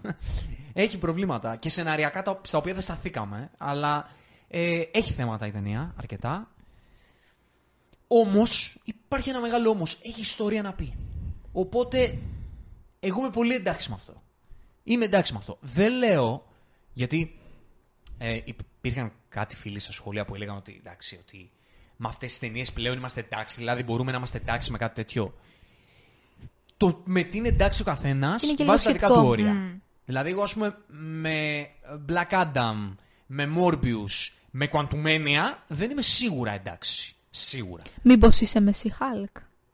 Για ταινίες μιλάμε. Μην, μην πάμε, ήθελα, έλα, ήθελα κάτι Μην πάμε στις σειρές της Marvel, σε παρακαλώ. Ε, για ταινίες μιλάμε. Ε, με αυτά δεν είμαι εντάξει. Με το The Flash είναι το όριό μου. Έχω μια χαρά εντάξει με το The Flash. Ναι, με το, με το The Flash. Τώρα το Ξεπερνάει το όριο μου. Γιατί τουλάχιστον πέρασα καλά. Ναι. Και με το Shazam πέρασα καλά. Παρότι έχει ένα ναι. εκατομμύριο προβλήματα. Ναι, ναι, ναι. ναι. Ε, και με το Shazam πέρασα καλά. Ε, εκεί το όριο μου εγώ το βάζω. Δεν λέω όμως ότι οι περιρροϊκές ταινίες ιδανικά θα είναι έχουν τόσα προβλήματα. Όχι. Ναι. Δεν θα έπρεπε να έχουν τόσα προβλήματα. Ειδικά οπτικά δεν θα έπρεπε να έχουν τόσα προβλήματα. Αυτό είναι το πιο βασικό βασικά δεν είχαμε τέτοια προβλήματα πριν 20 χρόνια. Δεν γίνεται πλέον με τις τεχνολογίες που έχουμε και το πώς έχουν εξελιχθεί αυτές οι ιστορίες και αυτές οι παραγωγές να βλέπουμε τέτοιο CGI. Ακριβώς. Οπότε εγώ θα επιμείνω κι εσύ ότι πέρασαμε καλά με την ταινία. Ακριβώς. Ε, σε αυτό το επεισόδιο δεν το πιάσαμε καθόλου με ό,τι έχει να κάνει με τον Ezra Miller. Δεν, το δεν χρειάζεται. Όλοι, όλοι γι' αυτό μιλάνε, εμείς δεν θα μιλήσουμε γι' αυτό. Το μόνο που θα πούμε είναι ότι ήταν εξαιρετικό, ήταν απίθανο ναι. στην ταινία. Απίθανος πραγματικά, ήταν το καλύτερο κομμάτι. Ναι. Και μακάρι πραγματικά να το ξαναδούμε. Μα, μακάρι. Εσύ λες μακάρι, ε; Πολλοί ναι. λένε μισώσει. να σου πω κάτι. Δεν μας αφορά απόλυτα τι συμβαίνει με, με το κομμάτι της. Δεν, μπορώ να το πω προσωπική ζωή. Αλλά το, το κομμάτι των προβλημάτων που αντιμετωπίζει, θεωρητικά αυτή τη στιγμή ξέρουμε ότι θέλει να λάβει βοήθεια Και εγώ θα πω μόνο ότι υποκριτικά είναι ένα μεγάλο ταλέντο που είναι κρίμα να μην το ξαναδούμε. Αυτό. Ναι, ε, συμφωνώ. Υπάρχουν διάφορα θέματα με τις δράσεις του, με πράγματα που έχει κάνει, και εγώ δεν τα ξέρα όλα. Τώρα λίγο τα ψιλοειδά. Δεν είναι αποσαφηνισμένα όλα σε τι επίπεδο είναι. Ε, απλά ξέρεις τι, τι γίνεται. Ο καθένας βάζει διαφορετικά τα όρια του σε πράγματα που μπορεί να συγχωρήσει. Έτσι. Να σου πω είναι κάτι πολύ πάντως. διαφορετικό να είσαι ο Kevin Spacey. Είναι πολύ διαφορετικό να είσαι ε, παιδραστής. Είναι πολύ διαφορετικό να είσαι ε, βιαστής. Και Φυσικά. είναι πολύ διαφορετικό να έχεις Φυσικά. παίξει και πέντε μπουκέτα σε ένα μπαρ. Φυσικά. Έχει δίκιο. Προφανώς όλα αυτά είναι καταδικαστέα, αλλά αν μιλάμε για θέματα χοντρά, δεν θα πηγαίναμε Εννοείται. πολύ από εννοείται. εμάς. Κανένας δεν θα ερχότανε. Δεν θα Κάτι έβγαινε καν η τέτοιο. ταινία. Ναι, κατάλαβες. Αλλά είναι και τα ωραία τα προσωπικά του καθενός. Κάποιος άλλος Ναι, μπορεί ναι, να πει ναι, ότι ναι, ξέρεις ναι. κάτι. Αυτό τον τύπο που συμπεριφέρεται έτσι. Δεν εγώ θέλω ξέρω να τον δω πάω καν. Ναι. τον πληρώσω. Δεν θέλω να τον πάω να δω. Και είναι σεβαστό. Φυσικά. Δεν, φυσικά, δεν φυσικά. είναι παράλογο να σκεφτεί κάποιος έτσι. Φυσικά. Αυτό το ορίζει ο καθένας. Το ορίζει ο καθένας. Και ο καθένας βάζει διαφορετικά τα όρια του. Γιατί η αλήθεια είναι ότι. Πώς να σου το πω τώρα. Και για περιπτώσεις στη χώρα μας ηθοποιών που θεωρούμε ότι κάποια πράγματα που έχουν κάνει κάποιοι με κάποιοι ηθοποιοί ξεπερνάνε τα όρια που θα μπορούσαμε εμείς να, να συγχωρήσουμε. Φυσικά. Και όντως δεν θέλουμε να τους Φυσικά. ξαναδούμε Φυσικά, ποτέ ακριβώς, να ακριβώς. παίζουν σε παραστάσεις και ταινίε. Πουθενά. Ούτε καν. Σε ό,τι έχει να κάνει με τον Έζρα Μίλλερ, εγώ αυτά που ξέρω ότι συνέβησαν είναι καταδικαστέα. 1000% δεν το συζητώ. Φυσικά. Αλλά είναι πράγματα τα οποία μπορούν να δικαιολογηθούν από έναν άνθρωπο ο οποίος έχει κάποια Αντιμετωπίζει θέματα. προβλήματα. Ναι. Αντιμετωπίζει προβλήματα. Αυτό. Ξέρεις τι, θα σου πω. Υπάρχει γενικότερα η άποψη, για την οποία δεν συμφωνώ πάντα, αλλά εδώ εν μέρη μπορώ να την, να την υποστηρίξω. Που λένε ότι άλλο ο ηθοποιός και άλλο ο άνθρωπος. Ή άλλο ο τραγουδιστής, άλλο ο άνθρωπος. Γενικότερα, άλλο ο καλλιτέχνης και άλλο ο άνθρωπος. Προφανώς σε περιπτώσεις πιο βαριές, όπως υπάρχουν διάφορα παραδείγματα που είναι πιο καταδικαστέα, δεν μπορείς να το πεις αυτό εύκολα, γιατί άλλο όντως ο ηθοποιός και άλλος ο άνθρωπος, δηλαδή το ταλέντο δεν παίζει να κάνει, δεν έχει ρόλο, αλλά και πάλι δεν μπορείς να δεις μετά από και μετά έναν καλλιτέχνη που έχει κάνει τόσο καταδικαστέα πράγματα. Για μένα εδώ πέρα δεν ισχύει αυτό. Φυσικά και είναι καταδικαστέα όσα έχει κάνει, αλλά δεν, δεν θα δεχτώ να τον ξαναδώ. Για κανένα λόγο. Ναι, εγώ πιστεύω ότι ξέρεις, πρέπει να μιλάει και ο νόμος. Δηλαδή. Καλά, αν αυτό, ο αυτό είναι νόμος- το, το νούμερο ένα. Αν ο νόμος καταδικάζει. Ε, παίρνει τη δικαιοσύνη η- Φυσικά, εντάξει, μιλάμε τώρα για περιπτώσεις. η υπόθεση. Όπου εδώ πέρα είναι λίγο πιο ήπιες και δεν υπάρχει μάλλον, φαντάζομαι, τέτοια περίπτωση. Δηλαδή δεν νομίζω ότι θα σταματήσει να παίζει για πάντα. Δεν θα είναι εύκολο να συνεχίσει. Και, και υπάρχουν και κάποιες υποθέσεις οι οποίες Ακόμη, είναι ακόμη τρέχουν. στον ε. αέρα και δεν είναι και αποσαφηνισμένε ακριβώς. Γιατί υπάρχουν στον αέρα και κάποια πράγματα, ξέρεις, που είναι και λίγο ακόμα πιο περίεργα. Ναι, έχω ακούσει ένα για ένα σπίτι εκεί που φύλαγε κάτι άτομα.